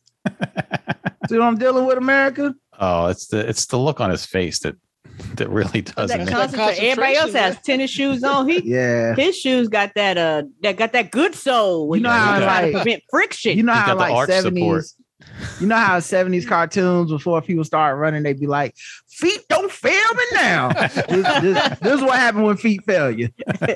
You know what his shoes look like? They got some good insoles, some good Dr. Scholl's in them. He's got that orthopedic support. He got those done special from his doctor. You know he did. On Juneteenth weekend of all weekends. Right. You couldn't have did this shit on July 4th? Had to wait for our holiday, Justin? I think I'm looking at that video. A lot of the comments have a sense of humor about it. People aren't like, they're just saying he's got a dad energy and got that outfit at Target, you know. Yeah. He's well liked enough that he can withstand. It's also a little too hot to be dressed like that. I didn't understand. I was like, why are you dressed like that? Guess I won't show them legs. Yeah, he's got beat legs too. Someone said on the comments he's aging like milk. Come on, man. Damn. Damn, 41. You know, my man had one bad day, bro. That's not an excuse, Andy. You can have an off day at 41. My man had one bad day, and it's a wrap. Not in my book. Wow, stay in the gym, dog. You got money. Stay in the gym. Couldn't even be like a collection of bad days. We only have one. Pull up a video. Of Gregory Hines dancing at 41 and see what that look like. We have one 30-second video. Of this man dancing bad, and it's over. Dan was like, America has changed. I am not throwing Justin Timberlake away. I'm still playing them albums. They bops. Yeah. Fita said Pharrell was in a sweatshirt all weekend. That's why Pharrell weighs like 42 pounds. Yeah. He's skinny anyway. He's a vampire. I'm surprised he was out in the daytime. He's probably cold. Right? He's probably cold because he didn't suck anybody's blood, so he's cold. So right. Day walking ass nigga. I mean, we talked about it on the show at length. I mean, come on, Justin. Because Reese can beat his feet a little bit, so he'll occasionally. Okay, Reese isn't young; he's not like 19. Yeah, he'll occasionally, I say, you don't do it for a long time. Right. No, you got a smooth 60 to 45 seconds max. You like, okay, this is enough jumping around. Stop. Just do it with a little bit of time. You're like, that's as beat as these feet gonna get today. Yeah, them knees start warming up and getting hot. You be like, you know what? Let me go sit my ass down. That's enough beaten feet for the day. That's good all week now. You know what? You can get a mild altercation with their feet. Yep. They're not getting beat. I'm going to threaten with my feet and then and pull back. I put my feet on timeout in my house.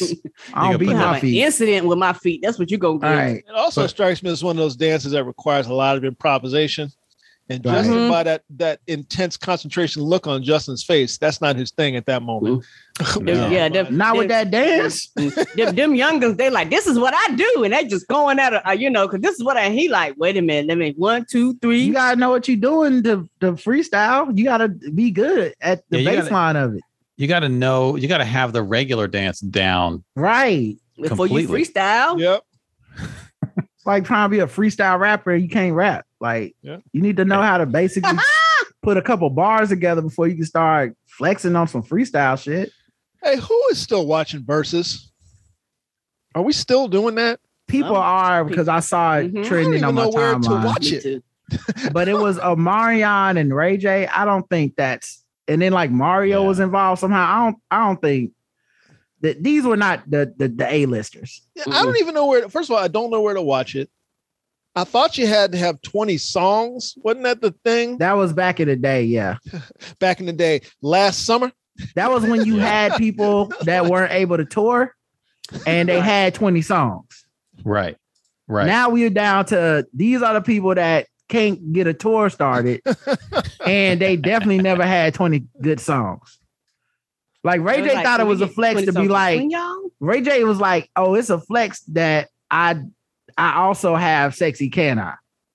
Yeah. You know what I'm saying? It's like, oh, y'all thought I just had the Wish song? Y'all thought I just had that joint? Mm-mm. I also got another song. You didn't see that coming.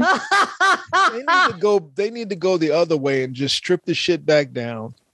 Bring in some old heads who've got the work, strip the shit back down and let them just go song for song. Put that shit in a small studio. Quit putting that shit on a big ass stage. Don't bring these little young fools. Why was the boy eating watermelon on stage? Why am I seeing pictures of that? What was that about? Again, that's why we're talking about it. You got to get people talking. What was happening that he was eating? Celebrate Juneteenth. What's happening here? Is that what it was? Do they make you pay to watch that now? Or is it still free? No, I watched it through Instagram. Okay. Yeah, so you're saying it's on IG Live. Mm-hmm. I follow the account and you just click on the Versus thing and it'll just take you straight to it. Ray J's like, who remembers this one? The whole crowd's like, none of us. Yeah, because I seen it trending. I clicked for 3 seconds, was like, why am I here? And left. Well, you bullshitting. Go ask Justin to do it. He probably put on a great Versus on the low. Yeah, well, you bullshitting. Go ask him. He can beat his feet. He can get He might have to take a break afterwards, but he can be. Justin and Usher would be good, as Keisha's saying. I would watch. Yeah, I think the key to a lot of these matchups is to get a person that's a little bit disrespected. Right. Like Justin Timberlake has made it successfully to the point where he's actually been disrespected.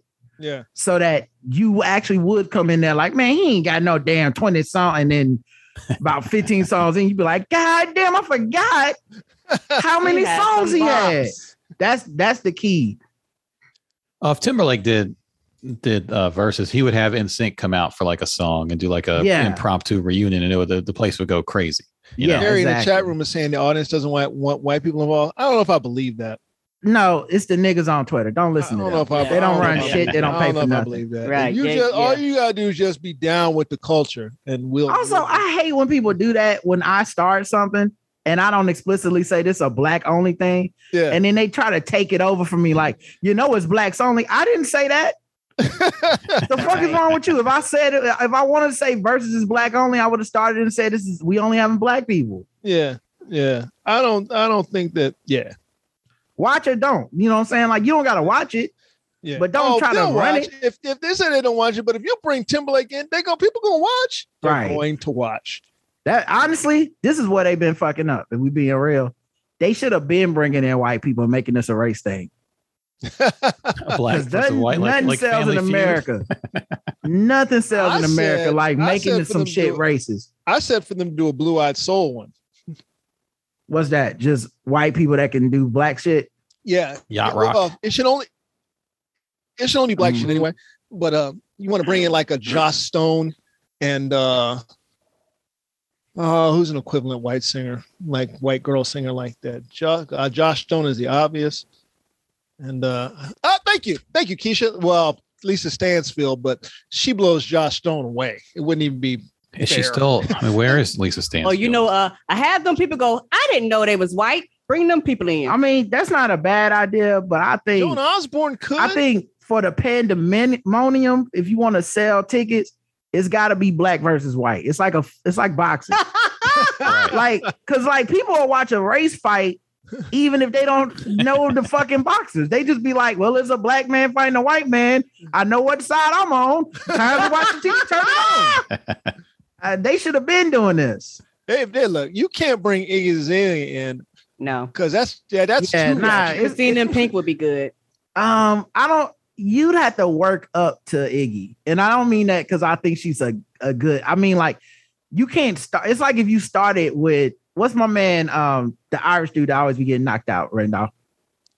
Conor McGregor? Conor McGregor? Yeah, you don't start with Conor McGregor. You work, like, you have to make it an institution of, like, we want to see white people fight black people and somebody get knocked out.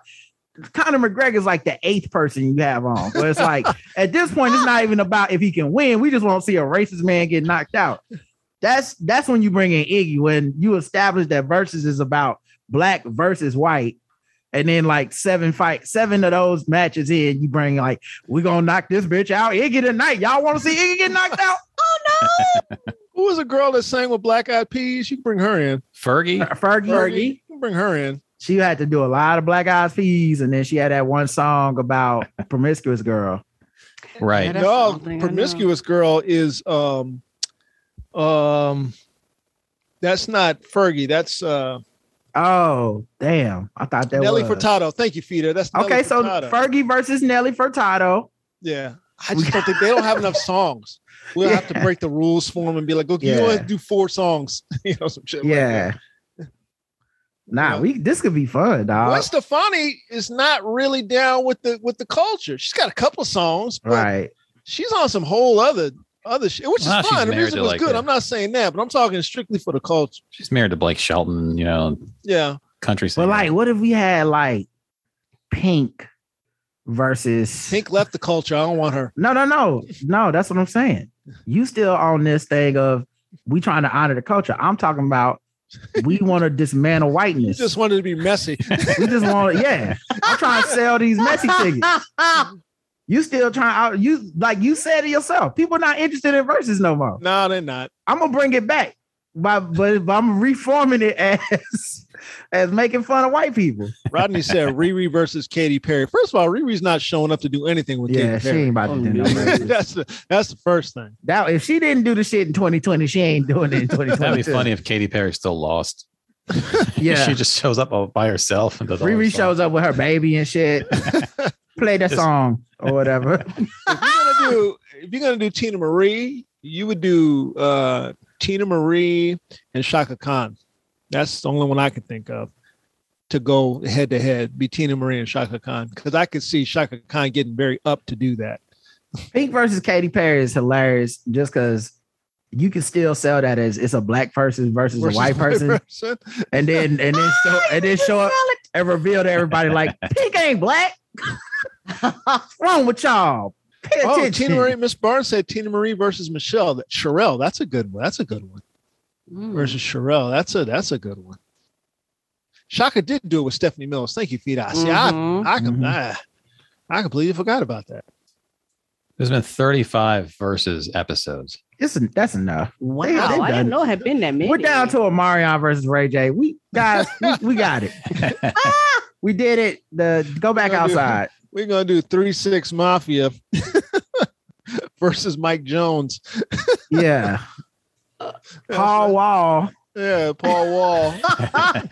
Sneak it in your thought. The people's champ. Yeah. What it do? Man, I saw somebody else that tweeted out, this is the same lines as Richard Pryor. They tweeted out some shit like, man, imagine how much better sitting sideways would be if you take take Paul Wall off of it and put Eminem. Oh, boy. Stop it. You don't shut the fuck up. Stop it. What are we talking about? We are losing recipes. We're losing recipes. That verse is iconic. That would be Eminem's lane. He would sound weird on that side. Right. You know, he'll be doing all them end rhymes and shit. And I'm sitting my sideways in a Cadillac, but I got a battle axe and I got like, nigga, we are good. Mm-mm. Stay out of here. You don't go here. Right. That's it, Paul Wall. Paul Wall, do you know why Paul Wall was good at that? Because Paul Wall is from that. He's from those people. That's why. Just like Eminem is pretty good at it too, because he's from that area. You know, come on, stop it. Right. Sitting sideways in the Cadillac, but I got a battle axe like a lumberjack with an asthma attack. It wouldn't sound like the way Houston raps. Houston rap sounds slow. Yeah. Oh, it's 42 verses. It's hot. Oh, it's 42. Yeah, we got them all. I'm on the Wikipedia page. There's been tons of these things. We got them all, man. It's cool. Yeah, some of these I never even knew about. I guess for a while they were doing them like on a regular basis. Now it just seems like randomly once a month. We about to start having regular people on verses. Leon from Food Line Parking Lot. They tried to sell you the mixtapes out of his trunk. Oh no! Versus Rome. Who is Rome? That brother you see on the corner every day. Oh, okay. We got the outlaws from Tupac. Oh no! They all got like a long ass Bandcamp link under their names. They do that one verse that we all skip on, motherfucking Hail Mary. They got an APB on my drug family. Denise in the chat room said, Mr. Tony from the barbershop versus the man who sells the watermelon. Yeah. He don't even got a name. He's just the man. You know, the man with the watermelon's the man. Oh, yeah. Oh, okay. Yeah. Oh, he on tonight? You hear him singing when he's getting them watermelons. You know he can blow. Okay. Right. Well, you watch that versus tonight. They got Core Mega. Man, it's over, dude. Replay the old verses. Matter of fact, go to the old verses and rematch them to different people. Now, Evan in the chat room says something interesting. G-Unit versus D12. Listen. Oh, that's hilarious. Both of those camps got enough bad rappers in them to pull this off. I'm going to be honest. You got bad rappers between them to pull it off. You're going to have to bring 50 Cent Eminem just to be on all them features because we don't know the rest of them songs. Exactly. They can pull this off. Everybody going to be like, who? Oh, they about to do Purple Pills. Special guest Junior Mafia. Yeah, as Mark is saying in the chat room, Fushnickens versus the Lord of the Underground. That actually might go. Shit, they can't rap that fast anymore, though. Fushnickens, there's no way. It's gonna be slow as hell. It's gonna be like Timberlake. It's gonna be Timberlake beaten. What's Buster's camp? Flip mode squad. Flip mode. Yeah. Well, see, here's Flip Mode saving grace versus the Woo Killer Bees. Here's Flip Mode saving grace is they got Raw Digger. That's their saving grace. Nah, man, it's a wrap. They don't got anybody else. I mean, they're gonna have to get Obi Trice out of jail. Yeah, exactly. Oh no, gonna have to call in. He's still in jail. You gotta collect call from, hey man, it's me, Obi Trice, real name, no gimmick. Do you accept the charges? Yes.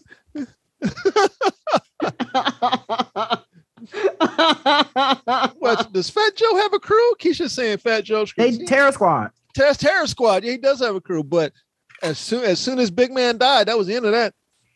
Yeah, that was a joke on Twitter that this is like the first joke that involved me that went viral, and I don't know if it's still out there, but it used to get retweeted all the time. And it was, I was quoting Kanye West, said, "How you say broke in Spanish?" And you know how this supposed to be "me no hablo," yeah. But I just said, "How you say broke in Spanish?" And someone had quote tweeted and put "Terror Squad." Oh,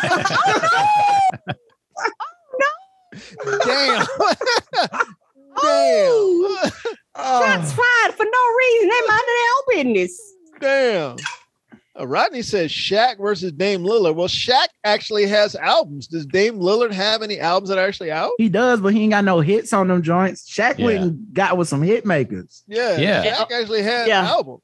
Shaq actually had like an album. He was like, look, I'm going to get some real rappers on this. Shaq had like two or three real albums. It had to be like Dame Lillard versus Jewels, a.k.a. Allen Iverson. Yeah,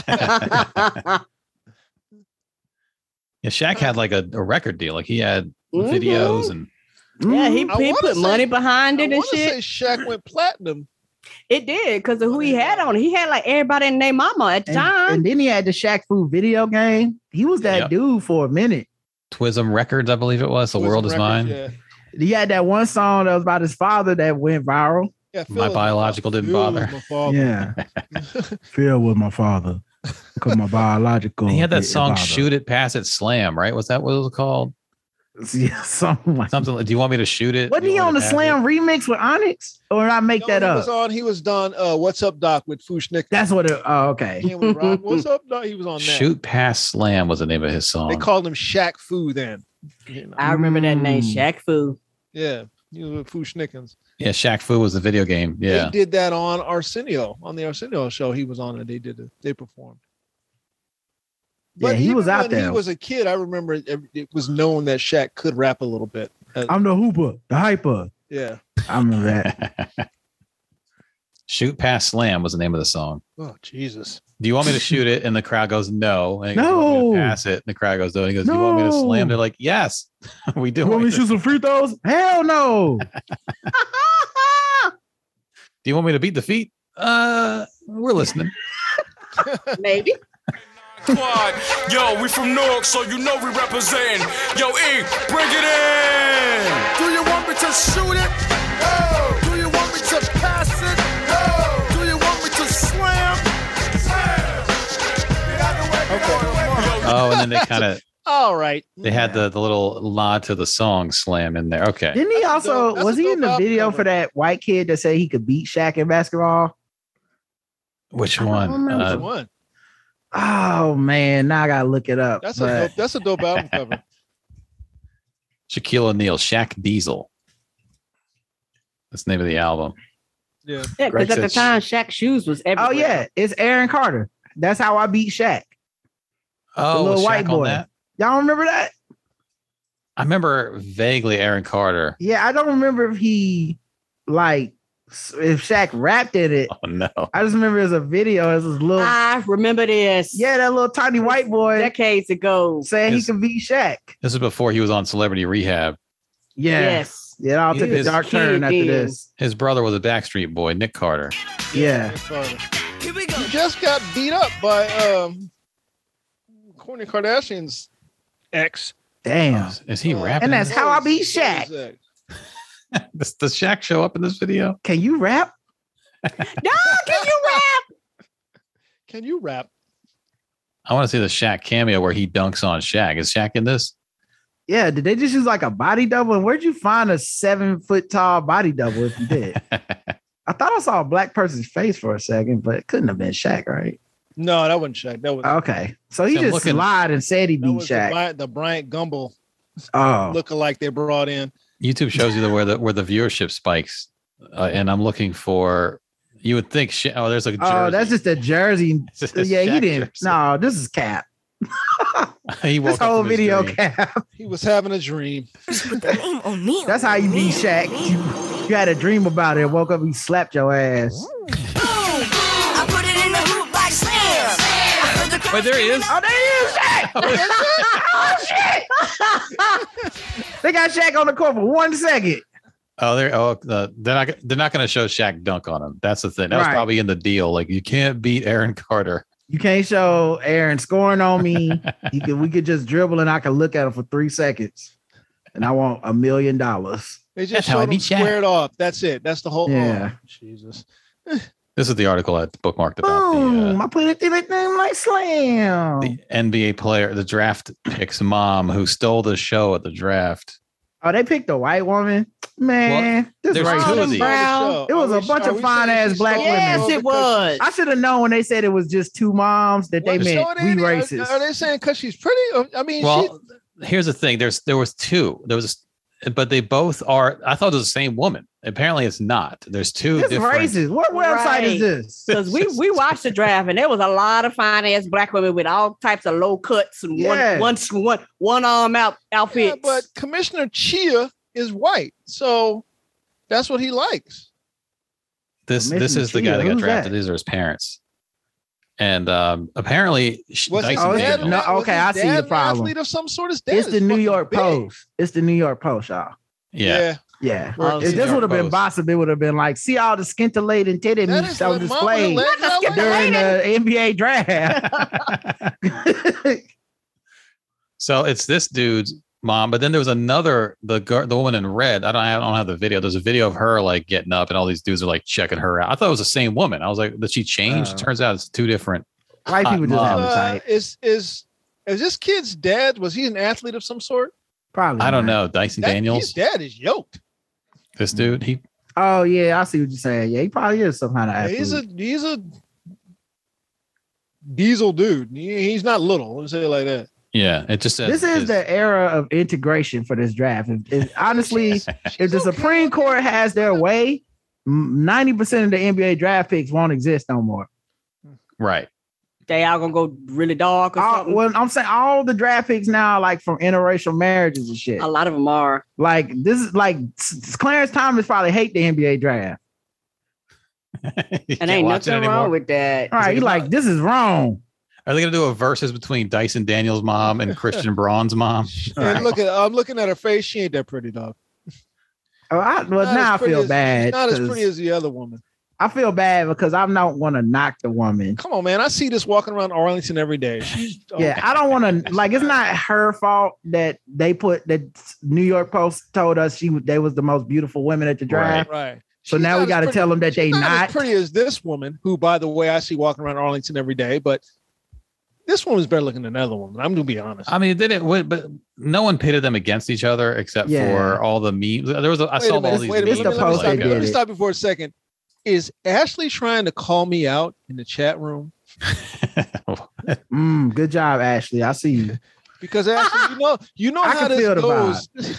I can feel the vibe. It was some hot white pussy in here tonight. Ashley said no right quick. You're like, lovely blonde. Are you saying I like this? Oh, white bitch. I love that skit. That's my jam. And you know me. Trying to say I only like her because her husband's black, because she's in the interracial. Is that what you're trying to say? I love that clip. That clip is the fucking best. I mean, this the Christian Braun's mom looks like he's all white, you know. So yeah. You know who was looking good though? If you watch the draft, it was like Monica McNutt, it was an all black woman, right. I took a picture on my screen because I was like, damn, like look at the glow up on the draft. Like, who knew? Getting rid of the white people and the men. And I watched this shit. I've never watched the draft. I was like, I need some analysis. Like Malika Andrews was there. I forget the other woman's name, but y'all know her. She's the WNBA player. Yeah, Malika Andrews has glowed right up. Mm-hmm. Yeah, Chine. That's what it was. Chine. Now, I'm like, she is really glowing up, hasn't she? Listen, she'll give you a lippy too. Okay, she gonna give you a bad red lippy. Yeah. It was a lot of fine on the screen. She got a cute sister too. I'm like, look at God. Right, God, bringing these two up. Look at this. I'm like, get Kendrick Perkins off the screen. Let's just hear what they got to say. Yeah. Right? Somebody was telling me that somebody was looking at Malika Andrews. I don't know what player it was. Mm-hmm. And they were trying to act like, oh, look, they caught him looking at Malika. I'm like, well, yeah. He got eyes. I'm like, yeah. Let me tell you this. If I can tell y'all don't watch the WNBA either, because the WNBA wouldn't be looking at them women too. Yeah. Like they fine. That's the whole point. They fine and they good at their job. Tall. Yeah. I think it was Jordan Poole. Thank you, James. And everybody was like, he's looking. I'm like, yeah. They be disrespecting Jordan Poole though. They try to make him look like he's risking it for it. Like they had two regular white women on the sideline and they took a still photo. He was just trying to inbound the ball and they was like, look at him looking at them white women. I'm like, he's probably looking past them to try to inbound the ball. Like stop disrespecting that man. The women wasn't even bad. They was just regular white women. I'm trying to figure out who I saw this a couple of times. When the Celtics were standing in line and they were doing the national anthem, at every time when they got to the point where they said, and the land of, one of the Celtics walked off. Oh. I saw it the first time and I was like, that dude just walked off. As soon as they got to the land, he walked off, started taking his shit off. Like the last line of the song, basically. That land of the free, home of the brave line. Yeah. Which is a line I detest also. That's what caught my attention. I was like, wait a minute. And then I happened to see it again. I was like, they did it again. It's like, okay, so that's a plan. He's doing that purposely, but ain't nobody noticed. I can't think of nobody caught it yet. Maybe it was Jaylen Brown. I know he's kind of woke. He would just walk off. He would just start taking all right, I'm out. Maybe just start taking his sweats off. I'm done with this shit. I know he's spoken out about the anthem and it being racist in the past, so it could maybe be Jaylen. Maybe, you know. Although they did have CeeLo Green sing the national anthem this year. I didn't understand that. I guess he's uncanceled. I'm about to say he came back. Yeah, they tried to be like, Twitter tried to bring up his old tweets about rape, and it didn't work.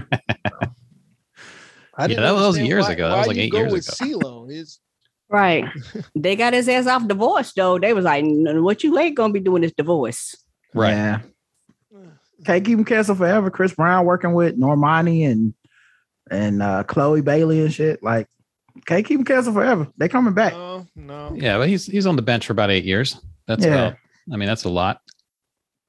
Yeah. He deleted his Twitter. CeeLo, he tweeted all that stuff about it. It's not consensual, or it was consensual. She was passed out. She couldn't say no. Something like that. It was weird. And then he immediately deleted Twitter. I shouldn't be on here. Don't mind me, guys. I'll see myself out. Sorry. I'll see myself out. Oh, we got a Linus sighting. Oh, doggy tail, just a wagon. Yeah, he happy. All right, y'all. I want to thank y'all for coming in with us today. As always, we appreciate y'all. Hope you enjoyed today's podcast. We'll thank Rod and Karen for coming in with us. Mm-hmm. We definitely appreciate that. Let me get this young lady's name exactly. Yeah, your mic is low again. I don't know what's going on.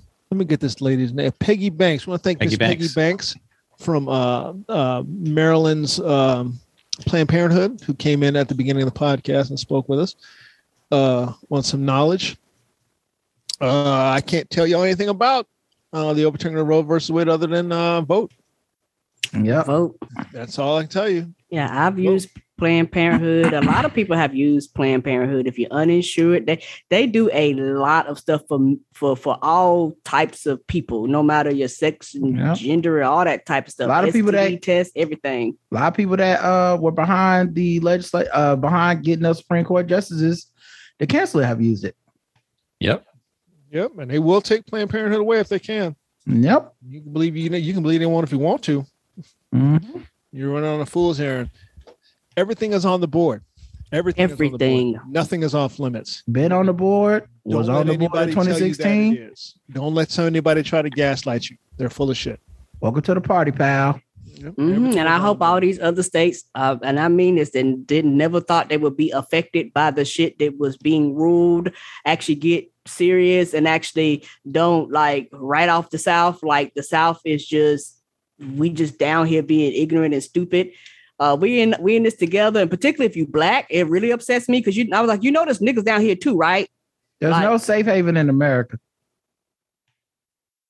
Yeah, any haven that people think is safe is only temporary anyway. Yeah, right. You know? You thought New York City was safe, and now they can carry guns. Right. Like nothing's safe. Yeah. So. All right, y'all. Y'all know what y'all gonna do. Go do it. Go do it. And we'll be seeing y'all again. I know we ain't nobody got nothing coming, so yep. Just wrap it up like this. I'm Randolph Terrence. I'm Andy Klein. I'm Karen Morrow. And I'm Rod Morrow. Hey, and we are Three Guys On. We are out.